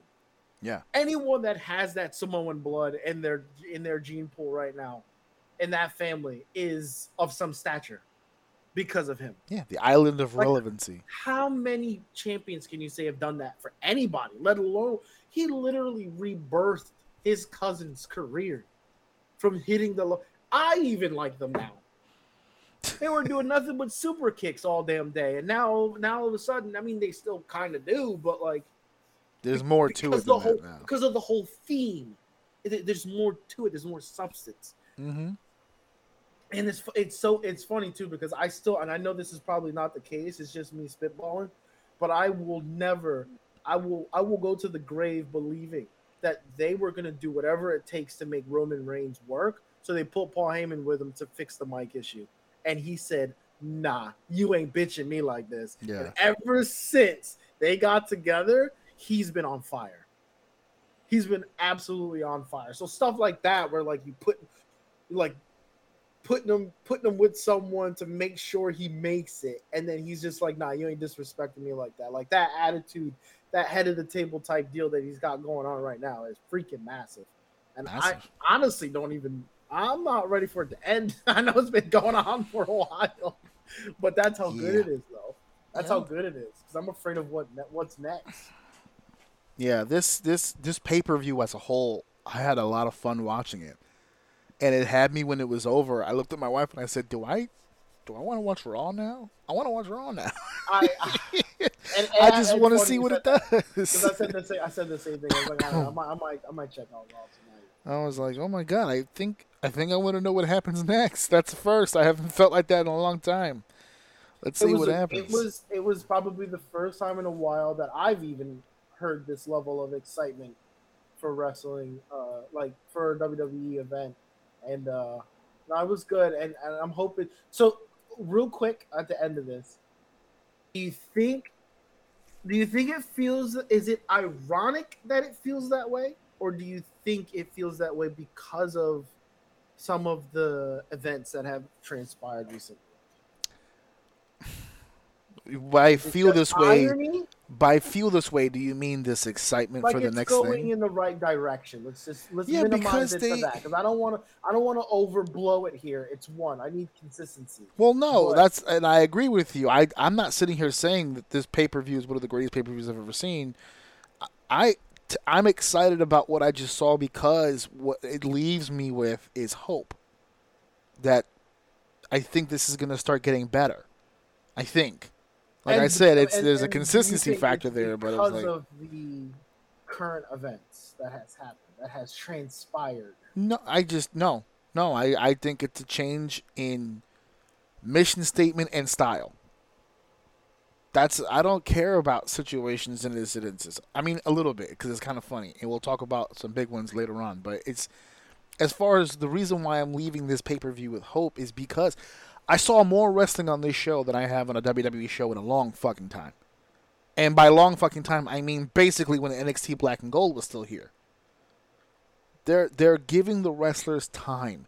They're building on Raw when they were doing uh, when Triple H first took over on Raw. They had like a little mini gauntlet thing going on to determine the number one contender to the U.S. Championship, and they did a full on package on what the U.S. title is, what it means, why it's so prestigious, how far back it goes, the names that have held that championship, and then down to the guy who has it now and why it's important, why these guys are killing themselves to fight for what is usually perceived as a secondary, possibly even third, depending on who the IC champ is at the time, title. Like, why a guy like AJ Styles, who is one of the most decorated superstars in WWE and in wrestling history, would be busting his head open to try to get a shot at the U.S. title? Why that means something to him and why he should compete for that up. is building the relevance up. He made Gunther. Well, he didn't. I don't think he was in the room when he made that decision. But he's going to use Gunther the way that he's the way that he used to use Gunther because that's a way. And they said it on the pay per view, and I was stunned to hear it because Michael Cole and Corey Graves were allowed to say things that I haven't heard in years, including of which Michael Cole used the term workers title. Back in the early 90s, that was uh, a stigma, but I mean that in a good way, for the Intercontinental Championship. That was the workers title. If you were the heavyweight champion, a Hogan, a Savage, a Warrior, it wasn't that you couldn't work, but that was the main event slot. That was the guy who was going to draw the money, that was going to bring in the seats. So that means he was predominantly going to be an entertainment guy. Let's just call it what it was. The underneath workers, Bret Hart, Roddy Piper, Mr. Perfect, Rick Rude, those guys ran programs with the Intercontinental title. That was the the IC title was for the guy who was on the come up, who was getting ready to get to that main event scene, but he needed to get into the ring and have some stellar matches before he got there, and that's where the IC title comes in. And they said that at the pay per view when Gunther was fighting Sheamus, that the Intercontinental Championship is has used to be considered the workers' title. I can't believe he said the word worker on television. It was great. It used to be considered the workers' title. That that when you were the Intercontinental Champion, that you were a, a workhorse, a guy who was going to carry the company in the ring, and the nothing and nothing says that like Gunther. Gunther is if you wrestle Gunther, you're going to get your ass kicked. That's what he does. He's going to beat the shit out of you. Now, here's the thing Gunther does not mind you beating the shit out of him. He'll take a beating. He doesn't give a fuck. That that was shown. That, Yes. uh, that was shown. Yes, he will. He will take a beat. He will look you in the face and he'll tell you, "Hit me any way you want, because I'm going to get mine. I'm going to hit you the way that I'm going to hit you. So if you want to hit back, hit back. But I'm swinging. This dude, this dude, as a just to make sure that there's always movement, he'll chop you for no fucking reason. Like you'll be in the middle of punching him and he'll still chop you just to keep him. He makes it look like a fight even if it's a work, he makes you believe that him and this other guy are in a fucking fist fight and we're going to beat the shit out of each other until one of us walks away. At the end of every Gunther match, Gunther lays there like he's been through a war every fucking time. And that's what makes him such a great attraction because you know that when his name is on the card, that match is going to be fucking hot. Period. It doesn't matter who he's in there with a high flyer, a brawler, uh, another big guy such as himself. Doesn't matter. It's going to be bomb. And as long as they keep using him like that, again, it's all about how these guys are being used. All of a sudden, AJ Styles is a main event player again. Out of nowhere. Boom. You take a guy like Triple H who was utilizing what he had in NXT and you give him main roster talent and main roster budget, he could do something with that. So, hope. Right. Hope. Yeah. That's where it lands me with. Hope that we can do this again. This pay per view showed me that this whole time I haven't been old man yells at clouds. I, I haven't been stuck in my old ways. That you can do wrestling in 2022 and it works. Right. It works. Because Rey Mysterio and Edge might be the oldest people on this show, and they were in there with Finn and Damian, and their match was fire. So and don't look at that show and don't look at that card and tell me that it wasn't, because then I know where your head's at. Which is where we're headed next. Now, really quickly, be- briefly, I did manage to see some of Worlds Collide because I was at a birthday party yesterday. Uh, I only really was interested in the main event. So I only caught a few things here and there, but then I watched the whole main event. The main event is dope. Bron Breakker and Tyler Bate went out there and fucking killed it. At first, I was like, this looks ridiculous because Tyler's literally like a foot and a half shorter than Bron, and they're both heavyweight champions. Excuse me, they're both heavyweight champions, which was hilarious. But Tyler's a really good fucking wrestler, and I thought to myself, how is this going to work with Bron? Bron, I don't know how much of Bron Breakker you've seen, but he's a fucking maniac, a beast, a freak of athletic nature. These two together, I was like, it's either going to be really good or really bad because of the timing and chemistry. Who knows? But it was awesome, awesome, worth going back to watch. Even if you don't watch the whole card, that match was amazing. So I'm riding high, Dave. I got this pay per view on Saturday. Worlds collide. Not too bad. Not too shabby. I'm gonna probably go back to watch Ricochet and Carmelo. That might be a dope match too. But I'm riding high. I, I'm on a wrestling high. I haven't been on a wrestling high in a long time. So I gotta tell you, yesterday, leading into yesterday, I was feeling good There you go. feeling good. I was feeling positive. And then someone told me that AEW had 15 fucking matches. Oof. And I said to myself, fuck everybody involved with this. I can't keep doing this with people. And now I'm arguing with people online. Well, the only, what was it uh, Tony Khan said?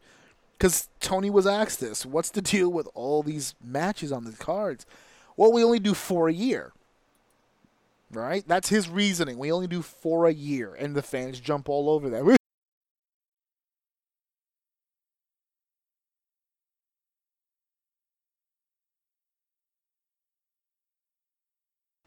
Well, what happens to the other people if they don't? Then they fucking nothing happens. What are you talking about? Not everybody needs to play. You put the best on the fucking card so that people can fucking enjoy the pay per view and come back to watch more.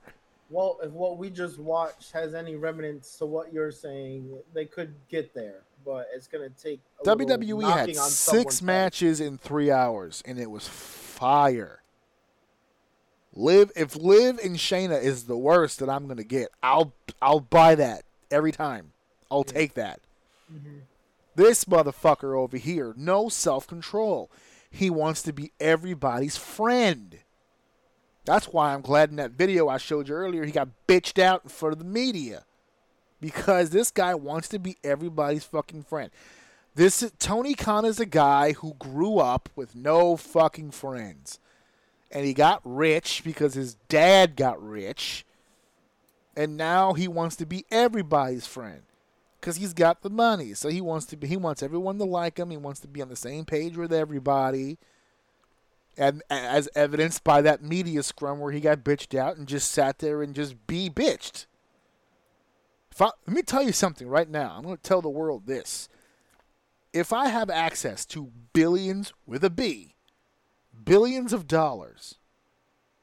I have access to billions of dollars to the point where I invested a hundred million dollars for fun to start a fucking wrestling company, and I have a wrestler go on a microphone while I'm talking and puts his hand over my microphone and basically tells the media that I need to shut the fuck up.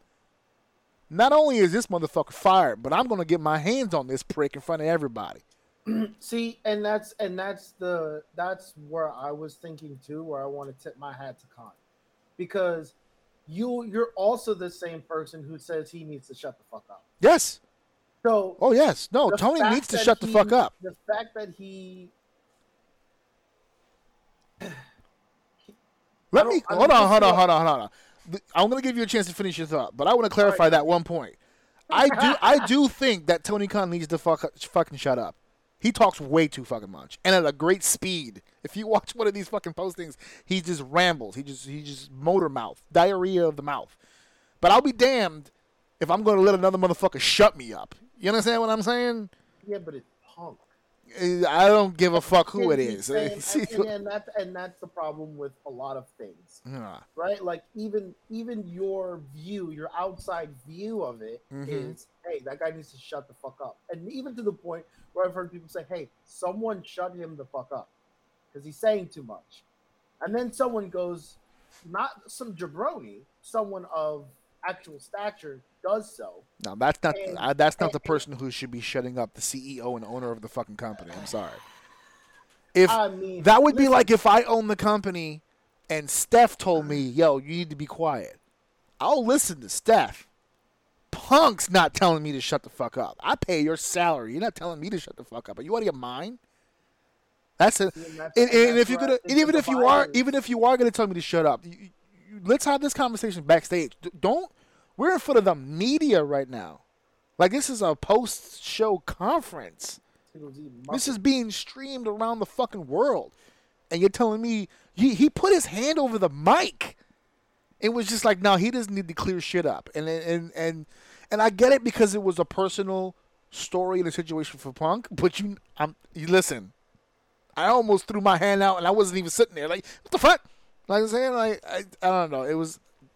I agreed with everything Punk had to say. That was the one thing that pissed me off about Punk. and that led me to that led me to the the mindset of I understand why people say like from watching that if that's him unhinged yeah, I can understand why right Yeah. uh WWE people whatever the case may be got sick of him. don't like dealing with him Yes. because he's he's not okay he's upfront but he's sarcastic he's indirect directly Yes. he's he, he's not gonna just say his words he's gonna say it in an asshole way Yeah. and that's um I, I don't have a problem with anything that he did i like that he called everybody out Yep. i'm glad that he said the shit that he said Yep. that, that everybody's fucking airheads and that they're making their their their strong stars mids so that they can sit on top his words not mine Yep. i'm glad that he clarified to the media shut the fuck up you don't know what you're talking about stop spreading rumors I like the fact that he called every single one of the people in there out and that saying that the locker room is a bunch of fucking airheads that don't want to listen to anybody. Your words almost verbatim that they don't that you have this feeling that they won't shut the fuck up and they're walking around with their nose in the air like they know what they're doing and they have these high-end wrestlers who've been on the road for years Mhm. walking the fucking locker room and they're walking past him asking nothing. He almost damn near verbatim said exactly what because thought they were having. because shortly after I said that, Adam Page, who was the world champion at the time, actually went on the podcast and said those words. Nah, I don't need advice from them. He said it. And Punk threw it back in his fucking face.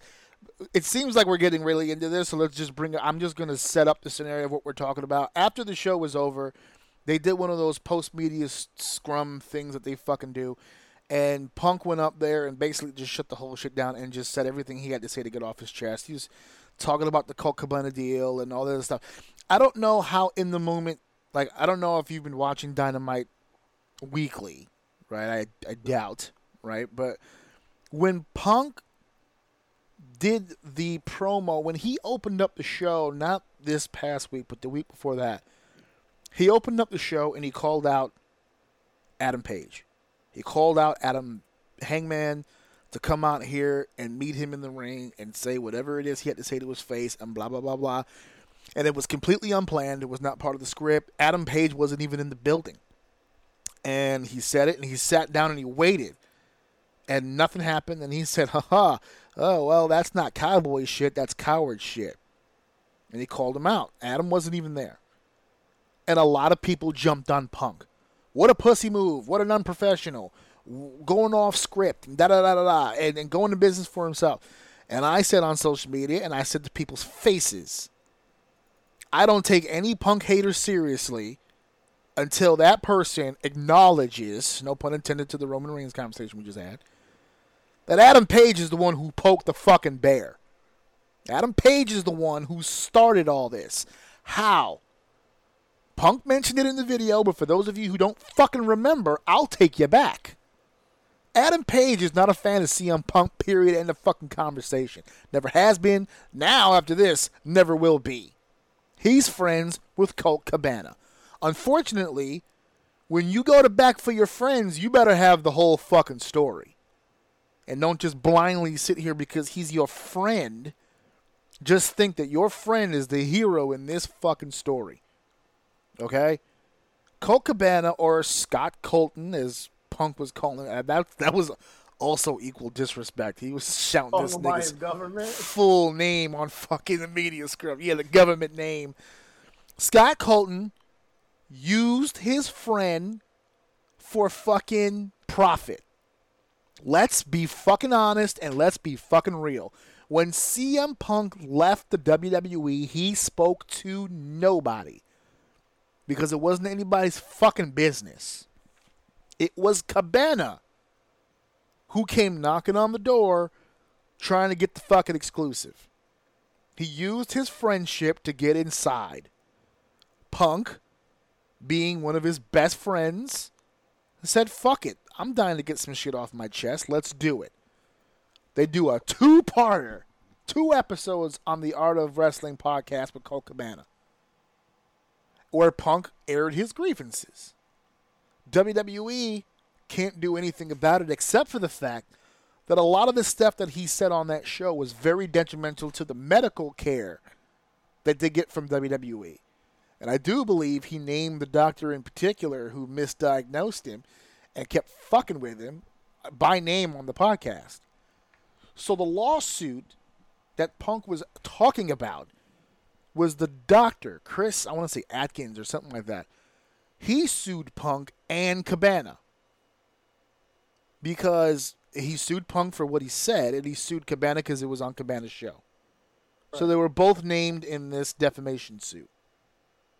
Punk knew, without a shadow of a doubt, that he had every leg to stand on on this. He, they can't sue him for telling truth. If you're going to do a def, any lawyer will tell you this: the best defense in a defamation uh, case is truth. If you can prove that this was misdiagnosed, you're straight. You can say whatever the fuck you want because that's what it was. And he ended up winning the case because it's what happened. The WWE fucked with CM Punk mentally and physically. And it wasn't just Punk. That's the part of this that makes me even more furious because people always lean on Punk. The They fuck everybody over. Yeah, yeah. Punk just ain't quiet about it. That's it. You can screw a thousand people. The one person that starts Yeah. screaming about it is an asshole. Yeah. All of a sudden, he's a crybaby now because Yeah, yeah, he's the one with That's a staph infection who's gonna fucking die. But because he bitches about it, he's a crybaby. This is that. This is why I don't take fans Complainer. seriously. You're a complainer. So Colt gets named in this defamation suit. Now CM Punk, to his credit, is a multi-millionaire. Colt Cabana, not so much. So the bills that he talked about in this interview was the legal fees for the lawyers for Colt Cabana to defend himself in this defamation suit. It was agreed upon by the two of them that Punk would pay the bill. Punk did pay the bill. Man of his word. Then, but see, here's where the discrepancy is because he paid the bill, but he didn't pay it timely. And that's where Colt got his panties in a wad. Right? Because the bills were coming in and Punk didn't get to him right away. Punk did pay them, but apparently didn't pay them at the speed in which Colt Cabana's broke ass would want them to be paid. And then in, in Punk's old words, yeah, he shares a chicken count with his mom.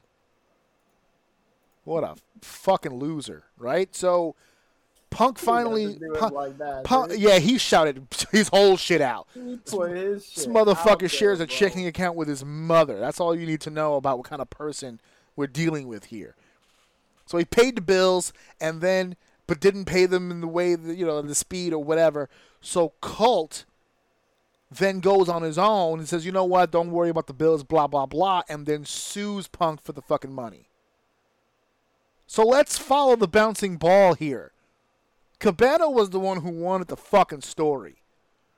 Then he got the story and didn't have the fucking funds or the balls, apparently, to defend himself from the consequences of having said story.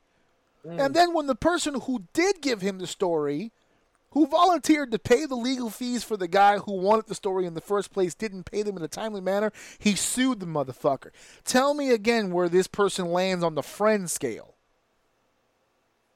So obviously fucked up. And even though it's a fucked up situation on both sides, I'm not alleviating Punk from any guilt on his side. If he agreed to pay the bills, he should have paid the fucking bills in a timely manner. It's a legal thing. You can ruin someone's credit like that. As if he needs any more help getting his shit ruined. so I am not alleviating Punk from any fucking guilt or no one's hands are clean in this. But one has a dirtier hand than the other is all I'm going to say. And even if it was the case, even if one was fucking the other, it's one fucking the other. It's two. Where the fuck is Adam Page in this equation? Nowhere. So now Punk comes to AEW, instantly becomes the biggest draw in the fucking company because it's him. And nobody else in this company has done anything close, close to what this man has accomplished in the industry. Nowhere near him.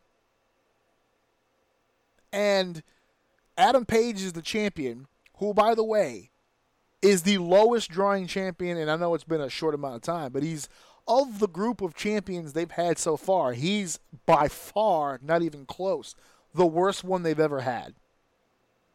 To the point, to the point where Punk's coming in now to win the championship, and it, he dislikes this.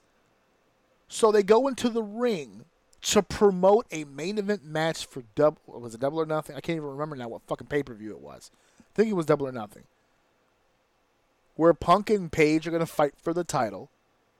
And they have agreed upon segment planned. And Adam just goes into business for his fucking self. He starts talking about Punk's personal life. He's talking about his friendships right to his fucking face. And that's the only credit I'll give Page, is at least he had the balls to do it to his face. But I give Punk more credit because I'm sure in that moment, as a matter of fact, Punk said it when Page was done talking. Punk goes, I don't even know what you're mad about. And then he kind of walked over that and just went into selling the pay per view. That's where I mm-hmm. give Punk more credit. Because Page, he could have ended your career right fucking then. But he said to himself, No, I'm a businessman. I'm smart. I'm going to get to the pay per view first. I'm going to beat you. I'm going to take your championship. And then I'm going to fucking destroy you. Luckily for Page, as soon as Punk won the title, he hurt his foot. He was off TV. But you want to talk about a motherfucker holding a grudge?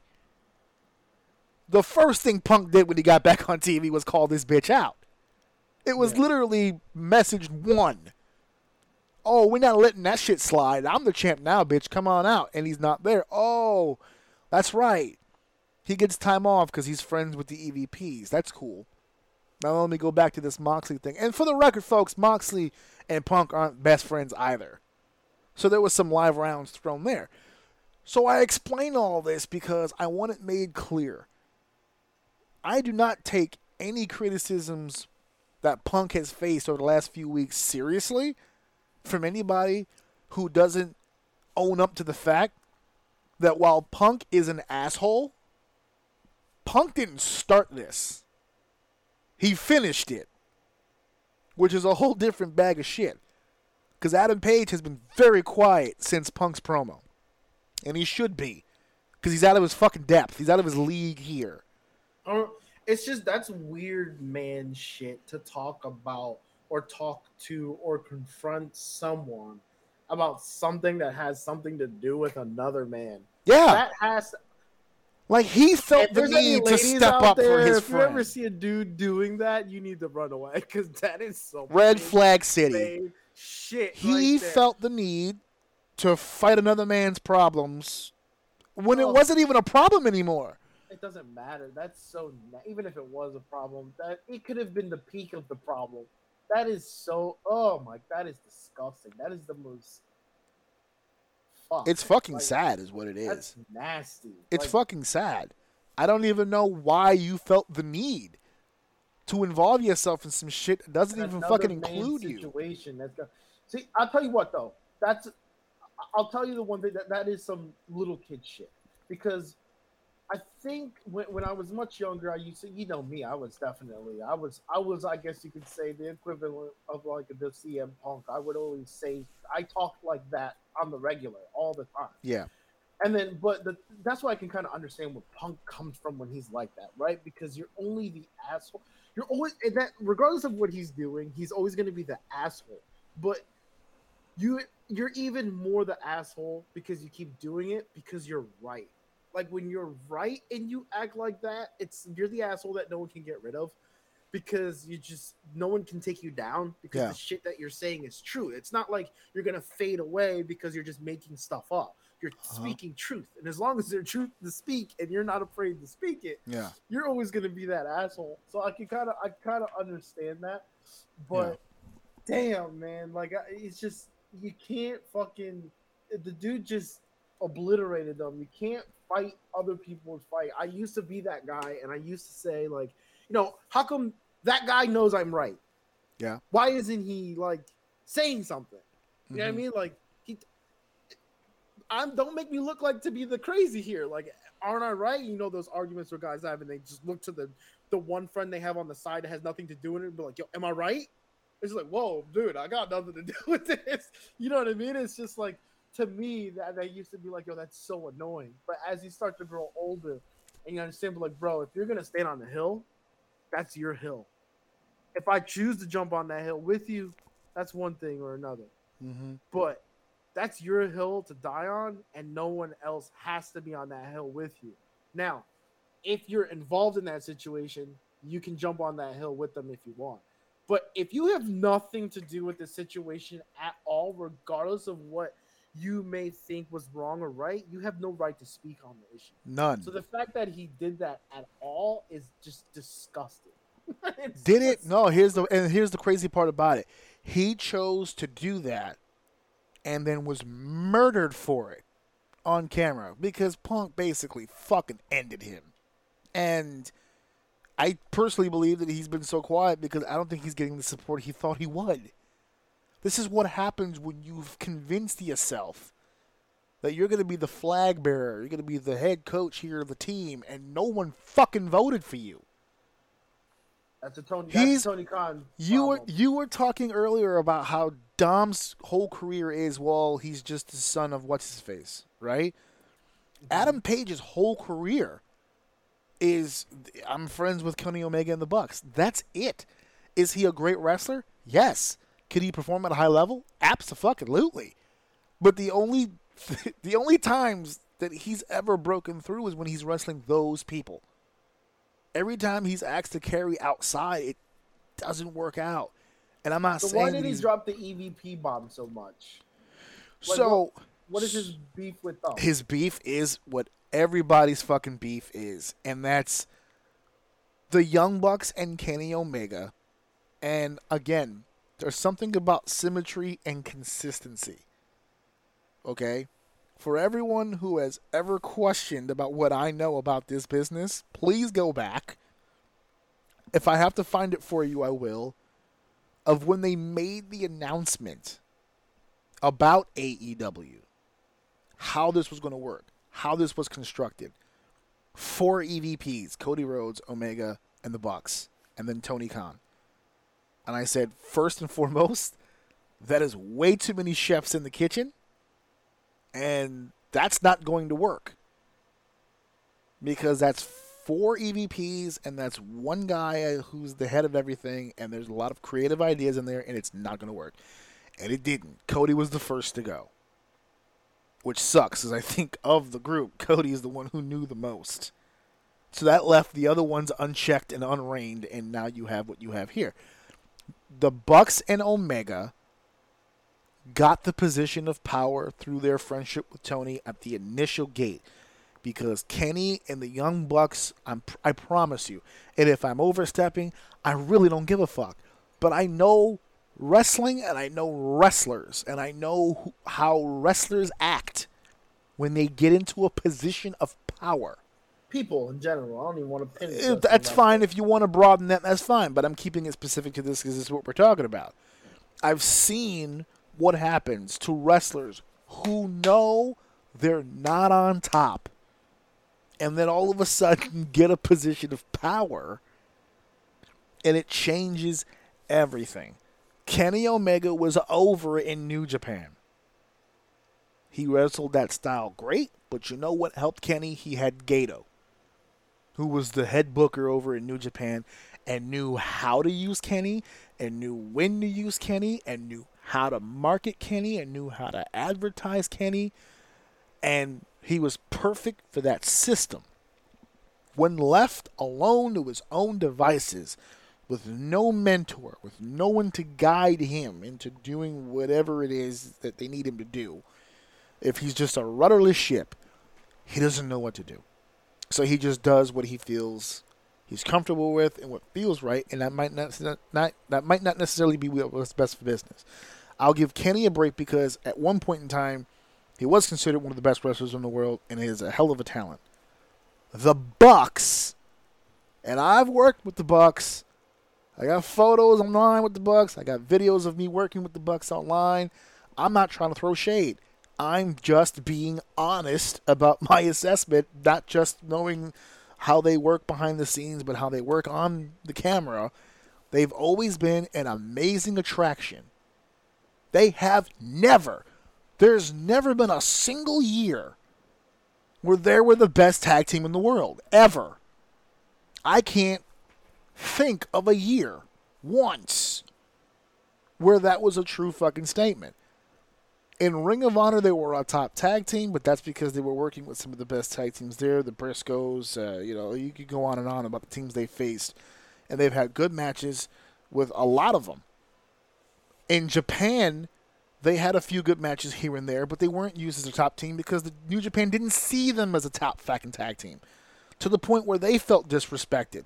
And when they went to AEW, the first thing they did was shoot shit on New Japan, which they had to eat that shit back up when Tony wanted to make an agreement with them to do joint shows and to share talent. The Young Bucks had to eat that shit that they tossed at them back because Tony wanted to have that relationship. But they were never used as a top team in Japan. As a matter of fact, there were people in Japan that said, you know, they were, if they were here, great. If they weren't, no one gave a fuck. They've never been a tag team, top tag team. Any fucking where. They were a good to great tag team that could do amazing shit, and they were an attraction. Attraction. They the shit that they did was great, but they do the same shit in every match. That's why I refer to them as an attraction. It's like the juggler who can do the same trick over and over and over. You put them on the card in the correct placement, you're going to get a great match out of them. The crowd's going to love it. They, they should be booked on every card in the world. You could put the Young Bucks in WWE and make some money with them. But they've never been the top tag team. The problem with these three individuals is that they're convinced they've been the best for years. They've been on top in their heads. And that's how they sell it to Tony. And for a long while, it worked because Tony just didn't know any better. But the minute he got Danielson and Punk and FTR and these people who are coming in from a real company with real metrics that you can gauge how successful they've been, who know the business, who've been trained by the best, who who who've main evented WrestleManias and world tours, and they come into the company and they tell Tony the Young Bucks aren't fucking shit. They're nothing. CM Punk just told the world in that interview that Adam Hangman Adam Page, who is the guy that they've been pushing for the entire three years of AEW, Yep. and made him a world fucking champion. CM Punk went in front of that crowd, I mean that media, sitting right next to Tony Khan, who's the guy who's been pushing Page, and referred to Hangman Adam Page as an empty-headed fuck who's never done shit in this business and refuses to learn how to get any better.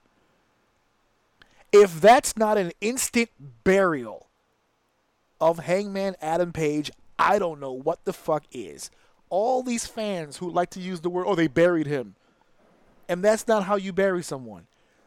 This is how you bury someone. He just single handedly ended the career of Hangman Adam Page. People were already on the fence about how good he was before this. He is done now. Finished. Kaput. Tony Khan could never. Tony Khan put this guy in a six man tag on this pay per view and beat him. The fucking Bucks and Omega won. There's no coming back. That motherfucker will never be a main event player anywhere. Anywhere. Even if he left here and WWE had interest, they still won't because not only is he, yes, he's talented, and not only is he a shit stirrer, now we're finding out, but he does not have the mentality to be a top guy. He's surrounded by Hall of Fame talent. He's not going to ask any questions. Not only that, but he's going to go the opposite and go, you know, they did what they did during their time. I'm doing what I'm doing during my time. We're the revolution. That's what he said. We're the ones who are starting a revolution here. We're the ones who are changing pro wrestling right now. That's what he thinks. That's what these people think. These people think they're changing the game. This pay per view went on with 15 matches. The night before, a WWE pay per view put on six and killed it. But they're changing the game. They're fucking delusional Yep, that's the word I was about about how they feel their position is and what they're doing. If you eliminate Kenny Omega as an EVP, this company stays the same. If you eliminate the Bucks from EVP position, His company stays the same. If you remove Tony Khan from his position, his company doesn't exist.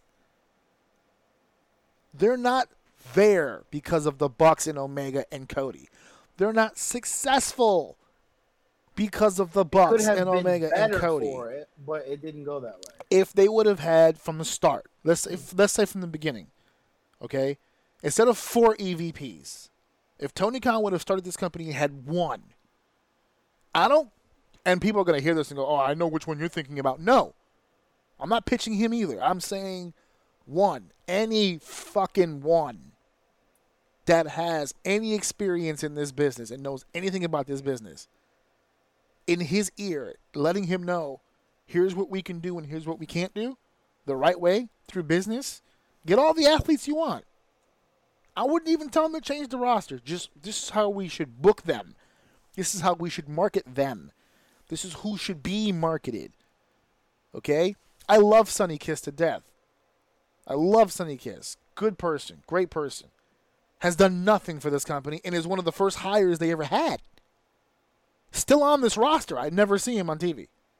Ever. Joey Janela was one of the first ones they had. Got rid of that fast. The, in the mm-hmm. beginning, I gave Tony the benefit of the doubt because he didn't know. We're three years in, and I think he's starting to get the idea now. Because while Punk was the one shitting on the EVPs, and Tony may have been trying to interject and smooth things over, he didn't come to their defense either. It wasn't like he because he's been dealing with it too. he's way longer than Punk has. Yeah, Way longer Punk than Punk has. He's been dealing it with this whole time. I think the reason why and when- that's not fair. And that's not fair that I just said that Punk's not gonna bite his tongue because, like you said, he didn't say anything. He's been chilling. Tony sure you're referring probably- to. No, Punk. Oh yeah. I said Punk's not gonna sit there and put up with their shit, but I said, but I corrected myself is that that's not fair because even you said he didn't. He was provoked here. Yeah. And didn't mention anything until tonight or last night. yeah, he, he he didn't. He's not. This is not him going on some kind of like renegade spout. He was someone was talking shit and he corrected it. Yep. He checked everybody involved because it wasn't just Adam Page talking shit, it was the EVPs as well. Because again, everybody wants to defend their friends. Oh, he's my friend. Everybody wants to defend their friends. Nobody wants to defend the victim in this. Who, by the way, the victim in this isn't just Punk. The victim in this is also Colt Cabana. Did Colt Cabana tell Adam Page to go into that ring and cut that promo? Or did Adam Page decide on his own, unbeknownst to Colt, that I'm just going to bring this nigga's name up on my promo for no, reason here's some- no, to no, prove no, a point? some- no, but here's some man shit right here. I don't think Colt Cabana has a problem with it because I'm the type. I'm the type of guy. Me, I'm the type of guy that my my friends or whatever you might want to call them, the people around me, know what to not speak on my shit or not. You know what I mean? Like you got to be a certain level of comfortable or a certain level of respect that you don't have for the other person to talk about their business. So either he doesn't respect him, which I don't think that's the case, or the one dude is a snake and doesn't care that it brings it up because it brings attention to him, so it doesn't matter.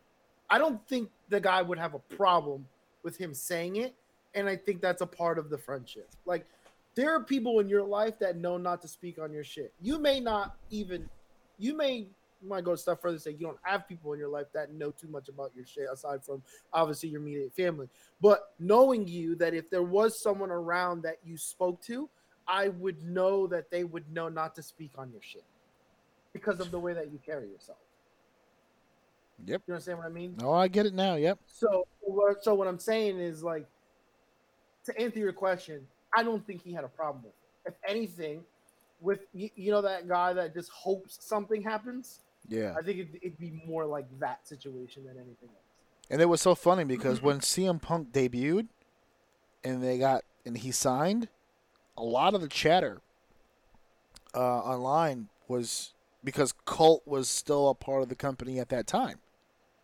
So here comes CM Punk, here comes Colt Cabana. What's the deal with that? And it was never addressed. And my thing about it is, is if you've got an issue, Colt was there first. I'm thinking to myself, if if Colt's got a problem, surely he'll speak on it. Never did. But now we're learning more and more about the situation, and it turns out, based on the personality I've seen exposed here, I don't think he has it in him to say anything. Man, what was he? the- What was he gonna say? Please don't hire the- this million dollar athlete. You know the two type of people that stay quiet, scared, which I don't think anybody in this business is scared. I don't think scared is a way I would describe any of those people off the bat without knowing them.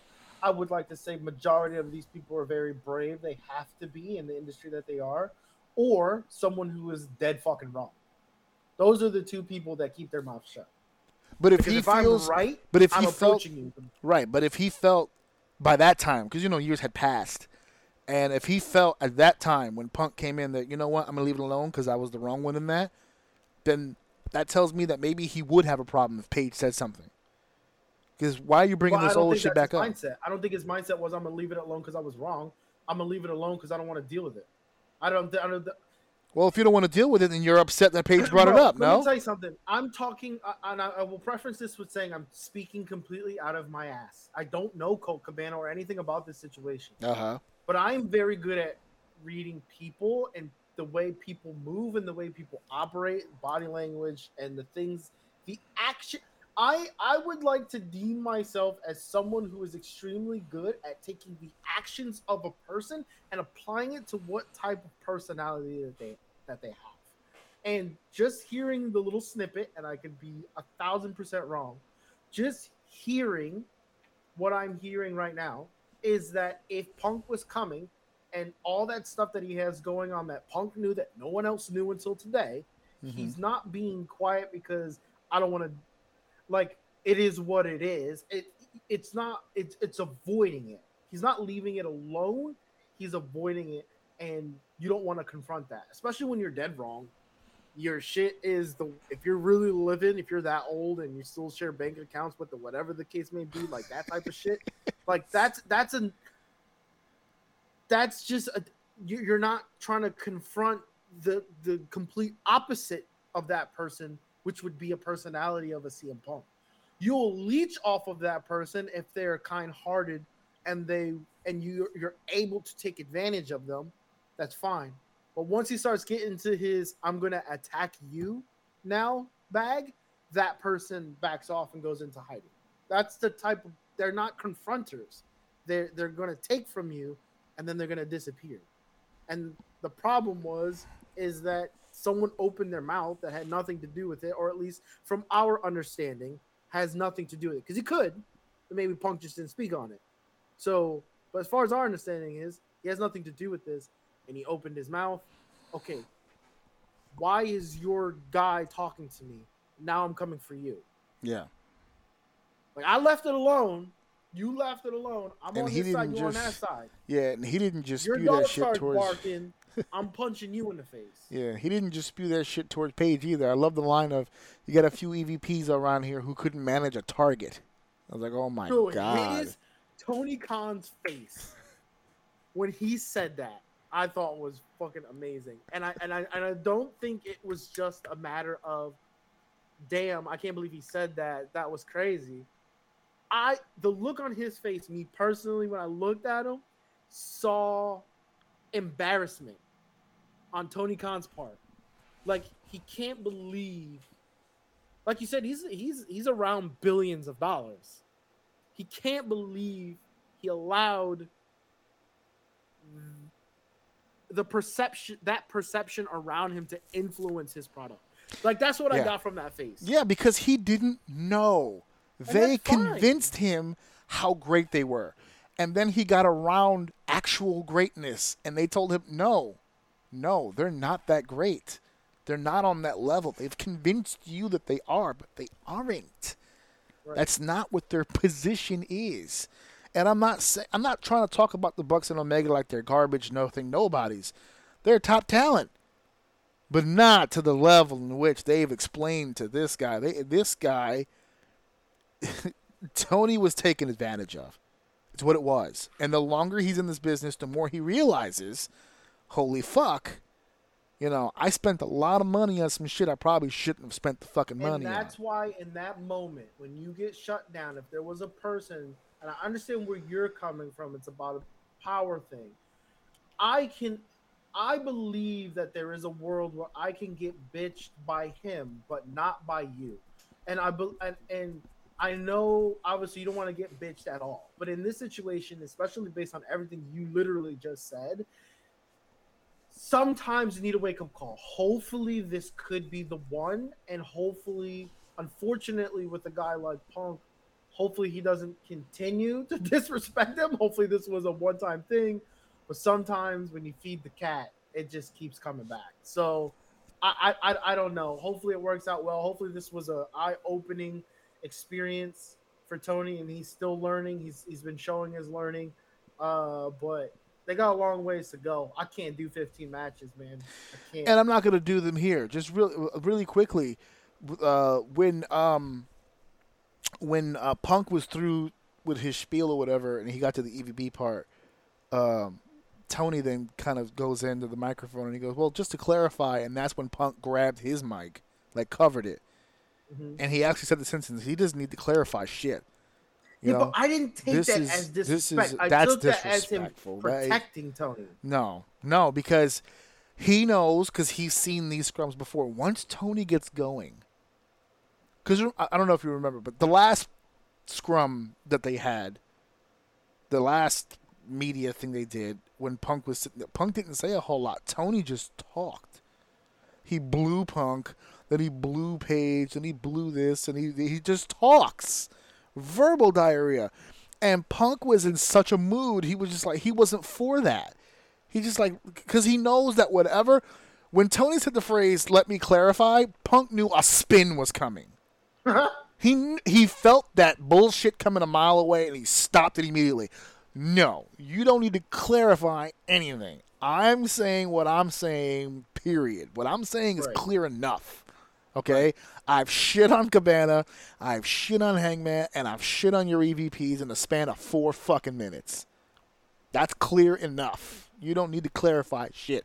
It also came off as disrespect, as in like you're now punk. Now Tony's gonna speak for Punk. Let me clarify. Let me, as in to make my point clearer. No, I said exactly what I said. I don't need you to come in here and soften the blow. It is what it is. Now there's there's a lot of talk that Omega and the Bucks were supposed to be a part of that media thing to celebrate the trios win, and and decided not to do the media thing after Punk's comments. So, thus proving the point that they are gigantic babies and don't like their feelings being stepped on at all whatsoever. Okay, cool. Again, they poked the bear and said what they had to say, and and when it was time for the comeback, nobody had shit to say. Right? Really? Did you see any of this pay per view? Because we I had did, some. not, I, I did not. Tr- I did not get a chance to watch. Yeah, because we we were having some signal issues. I was having it too as well. Throughout the course of the evening last night, I got a chance to check out a lot of it. Okay, so really quickly for the pre-show, they had four matches. Uh, Sammy Guevara and Tay Conti, Ty Conti, against Ortiz and Ruby Soho for the AAA World Mixed Tag Team Champions. Sammy and Tay retained. You know, I love Ortiz to death. He's like a he's like he's a good friend. I no one cared. Hook and Angelo Parker for the FTW Championship. Action Bronson was a good touch to that. I like that. The rapper came in, threw some people around. Good match, solid. It was it was what it was. Uh, three minutes and fifty five seconds of whatever. Pac and Kip Sabian, good solid match. AEW All Atlantic Championship match. Actually, a, probably Kip's best match so far. Uh, solid match, good. And Kip's got a good look going there, so I'm gonna keep an eye on that. Kingston and Ishii were the main event for the pre-show. Um, how can I say this by being nice? This was good for Kingston. I don't care much for Ishii. Uh, another New Japan guy that I just I don't know I can't get into. They do a lot of slaps. They slap each other in the face a lot. I guess that's tough guy shit. Whatever. I like this for Eddie because this is what Eddie should be. Eddie's not a wrestler. He's a fighter. He's a brawler. He's a street fighter. He's a gutter thug. He's, he's just he's mean. He's a bad. He's bad business. He's a bad dude. He, he's gonna fuck you up type shit. Like this. This is this is his element. So this was good for him, and he went over. So this was perfect. This might be the one match. It's a shame it was on the pre-show. This might be the one match that really got him over to the style that he should be getting over with. Uh, the, opening match was the casino ladder match, so I instantly tuned out. The, the the the first match of this card was the casino ladder match, so I instantly lost interest. I cannot do this anymore. I am completely tapped out. I am officially announcing on this show. I will I will I will fast forward through every multi-man ladder match ever again until I don't know how long until I'm back into being curious about it. I'm done. I'm fried. This includes Money in the Bank. I don't care. I don't care. It's the same remixed bullshit every time. I gave this about four minutes. Claudio did some fucking spot with Andrade where he took a the ladder was upright and then they stuck a ladder in one of the rungs and they tipped it over and it bent and it bent and it bent and it all it really did was just end up with Andrade falling down. I don't know. The the creativity here is like what the fuck was this? I don't know. And as soon as I found out it was a ladder match with the Lucha Bros, I really tuned it out. And then they gave us this bullshit ending with some guy in a mask. He was the Joker, and he won the casino battle royal. He didn't take a single bump, didn't do nothing. Stokely, who's a manager, him and his a bunch of goons came out, and uh, they revealed themselves to be Ethan Page, Lee Moriarty, Colton Gunn, Austin Gunn, and Morrissey. I don't know how that stable got put together, but Stokely Hathaway grabbed the actual token or a coin or whatever and handed it to the Joker, who then pretended to like he was going to reveal himself and then ended up not. We'll, we'll find out later who that Joker was. Didn't care then, didn't care at the end, but we'll get to it. Uh, the Elite, Kenny and the Young Bucks, like I said earlier, did win the ta- the trios titles from Dark Order, Adam Page and the Beaver Boys. Um, what do I say about this match besides it was an elite match? That's it. It's it's, it's c- copy and paste from the last time. Jade Cargill, who dressed as She-Hulk, down to the paint, and throwback outfit. Uh, took on Athena. I'm not a fan of Athena's work. I'm even less of a fan of Jade's work. I like Jade's look. She's an athlete and she's a hell of a talker. Um, not much for the wrestling. And they, and as, as soon as this match started, I looked at Steph. I was like, I don't like either one of these two. I probably shouldn't watch this. I'll probably skip.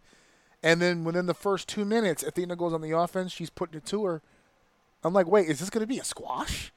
Is she going to beat her for the TBS title immediately? And Hmm. and Athena goes to the top rope. You remember that Eclipse move where Athena goes to the top rope and she's like a like a top rope spinning stunner thing.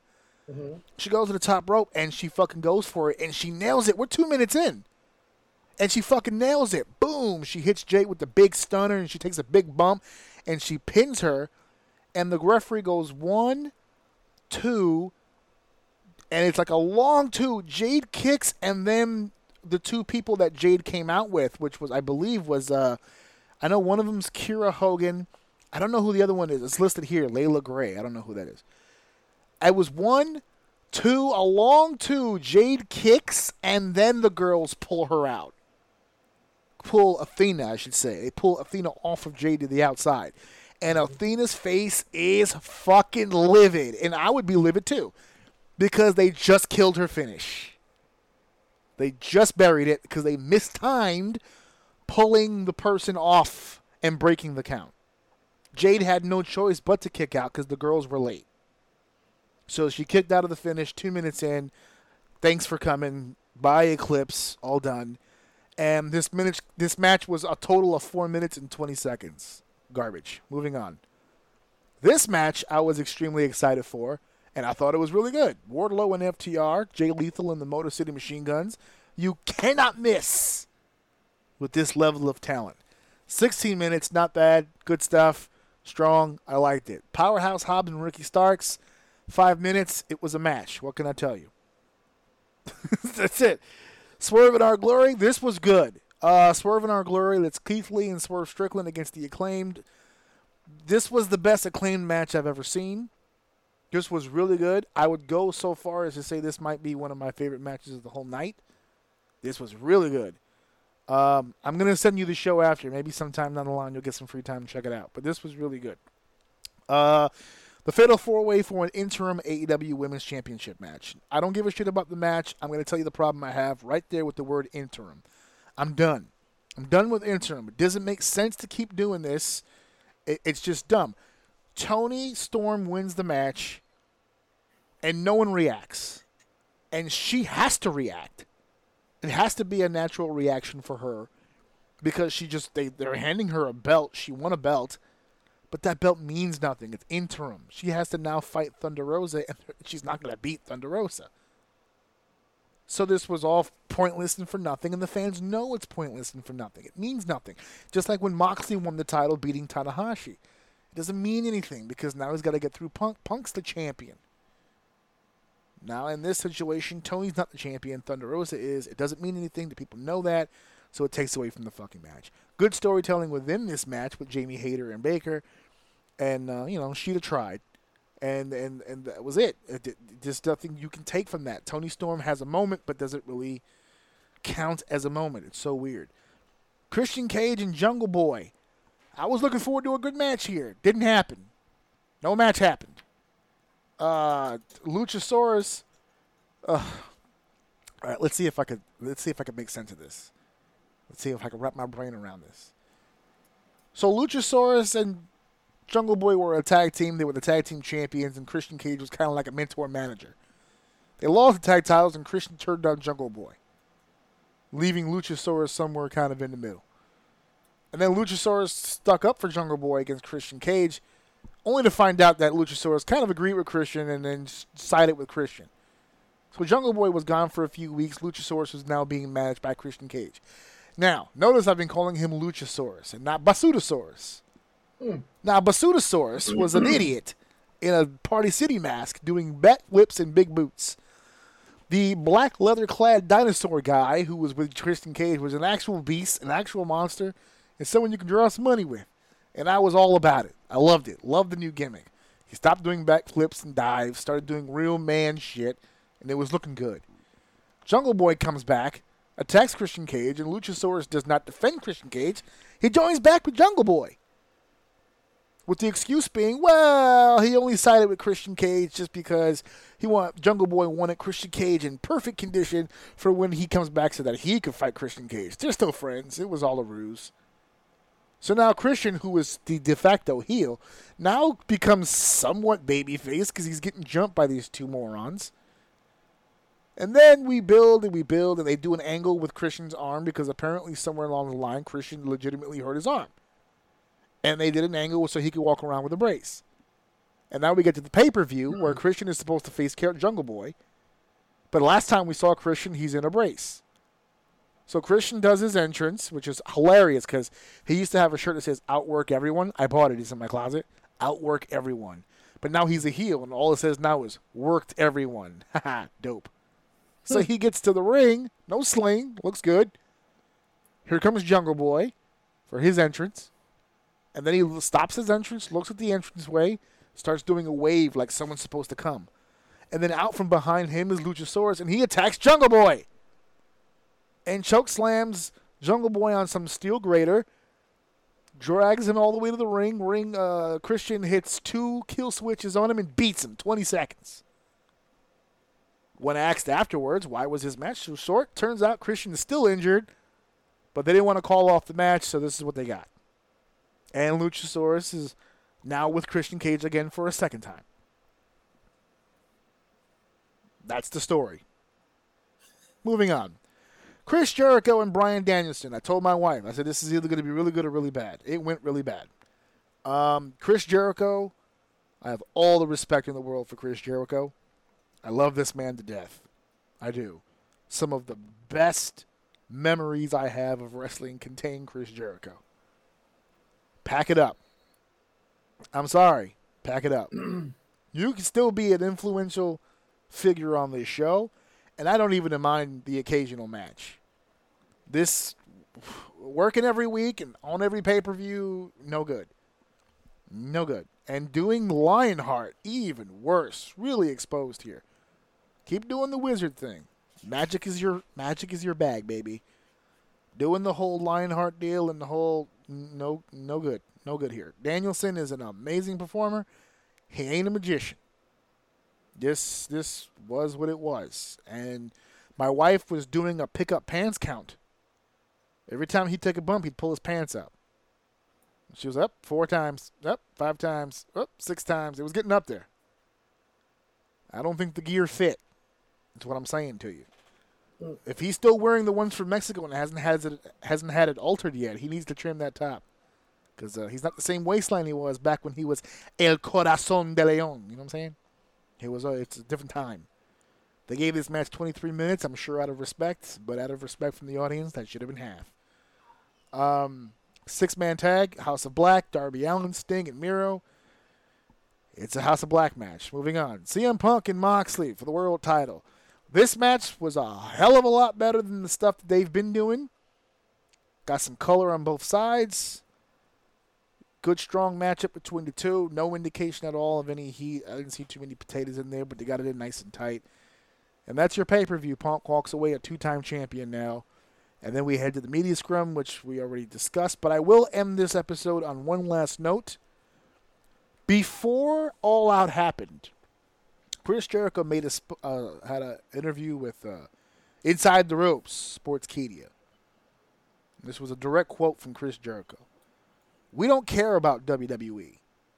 We care about building our fan base and building our ratings. We will continue to exist because I'll tell you this my boss has a lot more money than his boss does.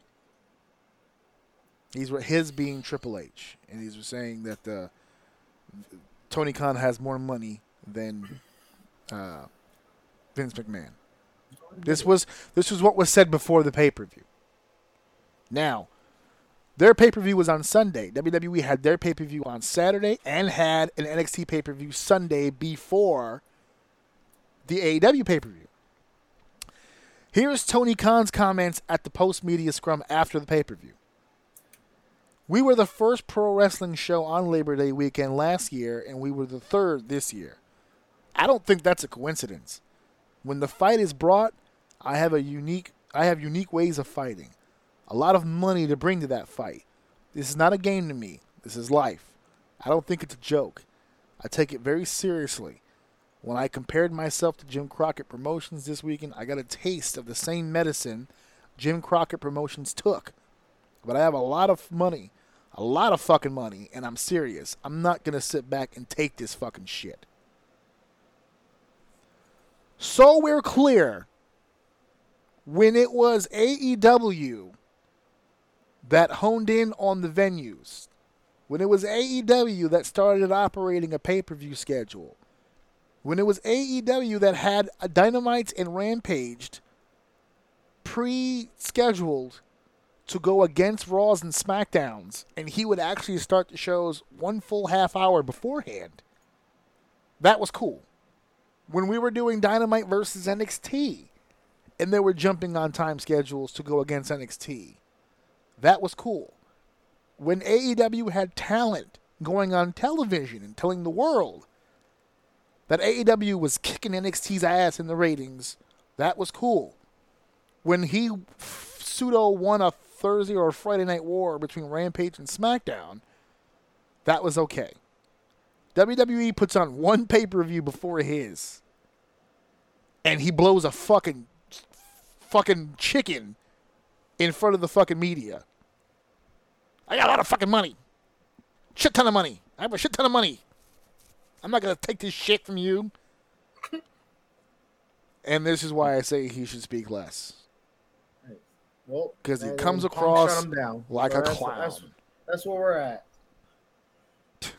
That's that's where I'm ending this at, folks. This is your king. This is who you're rooting for. I'm rooting for him too, to be honest with you. I want AEW to be good so WWE can in- continue to be better. I want both programs to be good. But it doesn't sound to me like this guy is going to learn any lessons from any of this. This whole weekend has done nothing but just fuel his mentality that it, this is a war. And it's one sided. They think it's a war. That's how they're taking this. It- it- we're, we're battling against the WWE.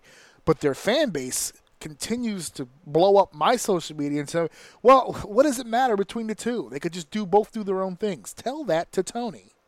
Don't tell it to me. I don't run either company. I have no stake in this. Go tell Tony that. Because Tony's living his life rent free in the minds of other people.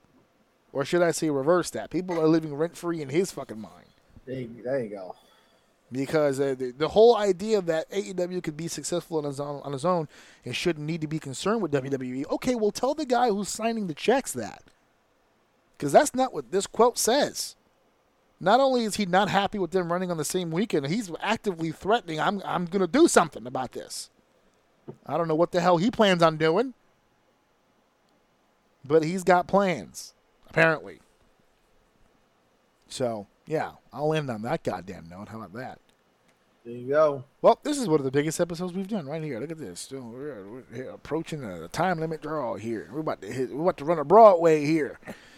I ah. it's exploding over there. I gotta get over there. Yep, yep, yep, yep, yep. All right. So, thank you for listening. Thank you for downloading. Thank you for sharing, and of course, thank you guys for enjoying. We're on the march to October 11th, where the great run of this podcast will come to an end. I'm looking forward to all the new things that are become, going to be coming up, but we've still got a few Amen. episodes before that happens. So, see you guys next week. I'm going to go finally enjoy a, a meal of some kind. There you go. That's what I'm thinking. This is my daddy's 200th episode. If you'd like to so buy some mittens, t-shirts, mugs, tank tops, beats towels, phone cases, go to haoun.com. This is my dad's 200th episode. This show keeps him busy, and he's not playing with me, so stop listening. But, but he's actually running me, so I won't fight.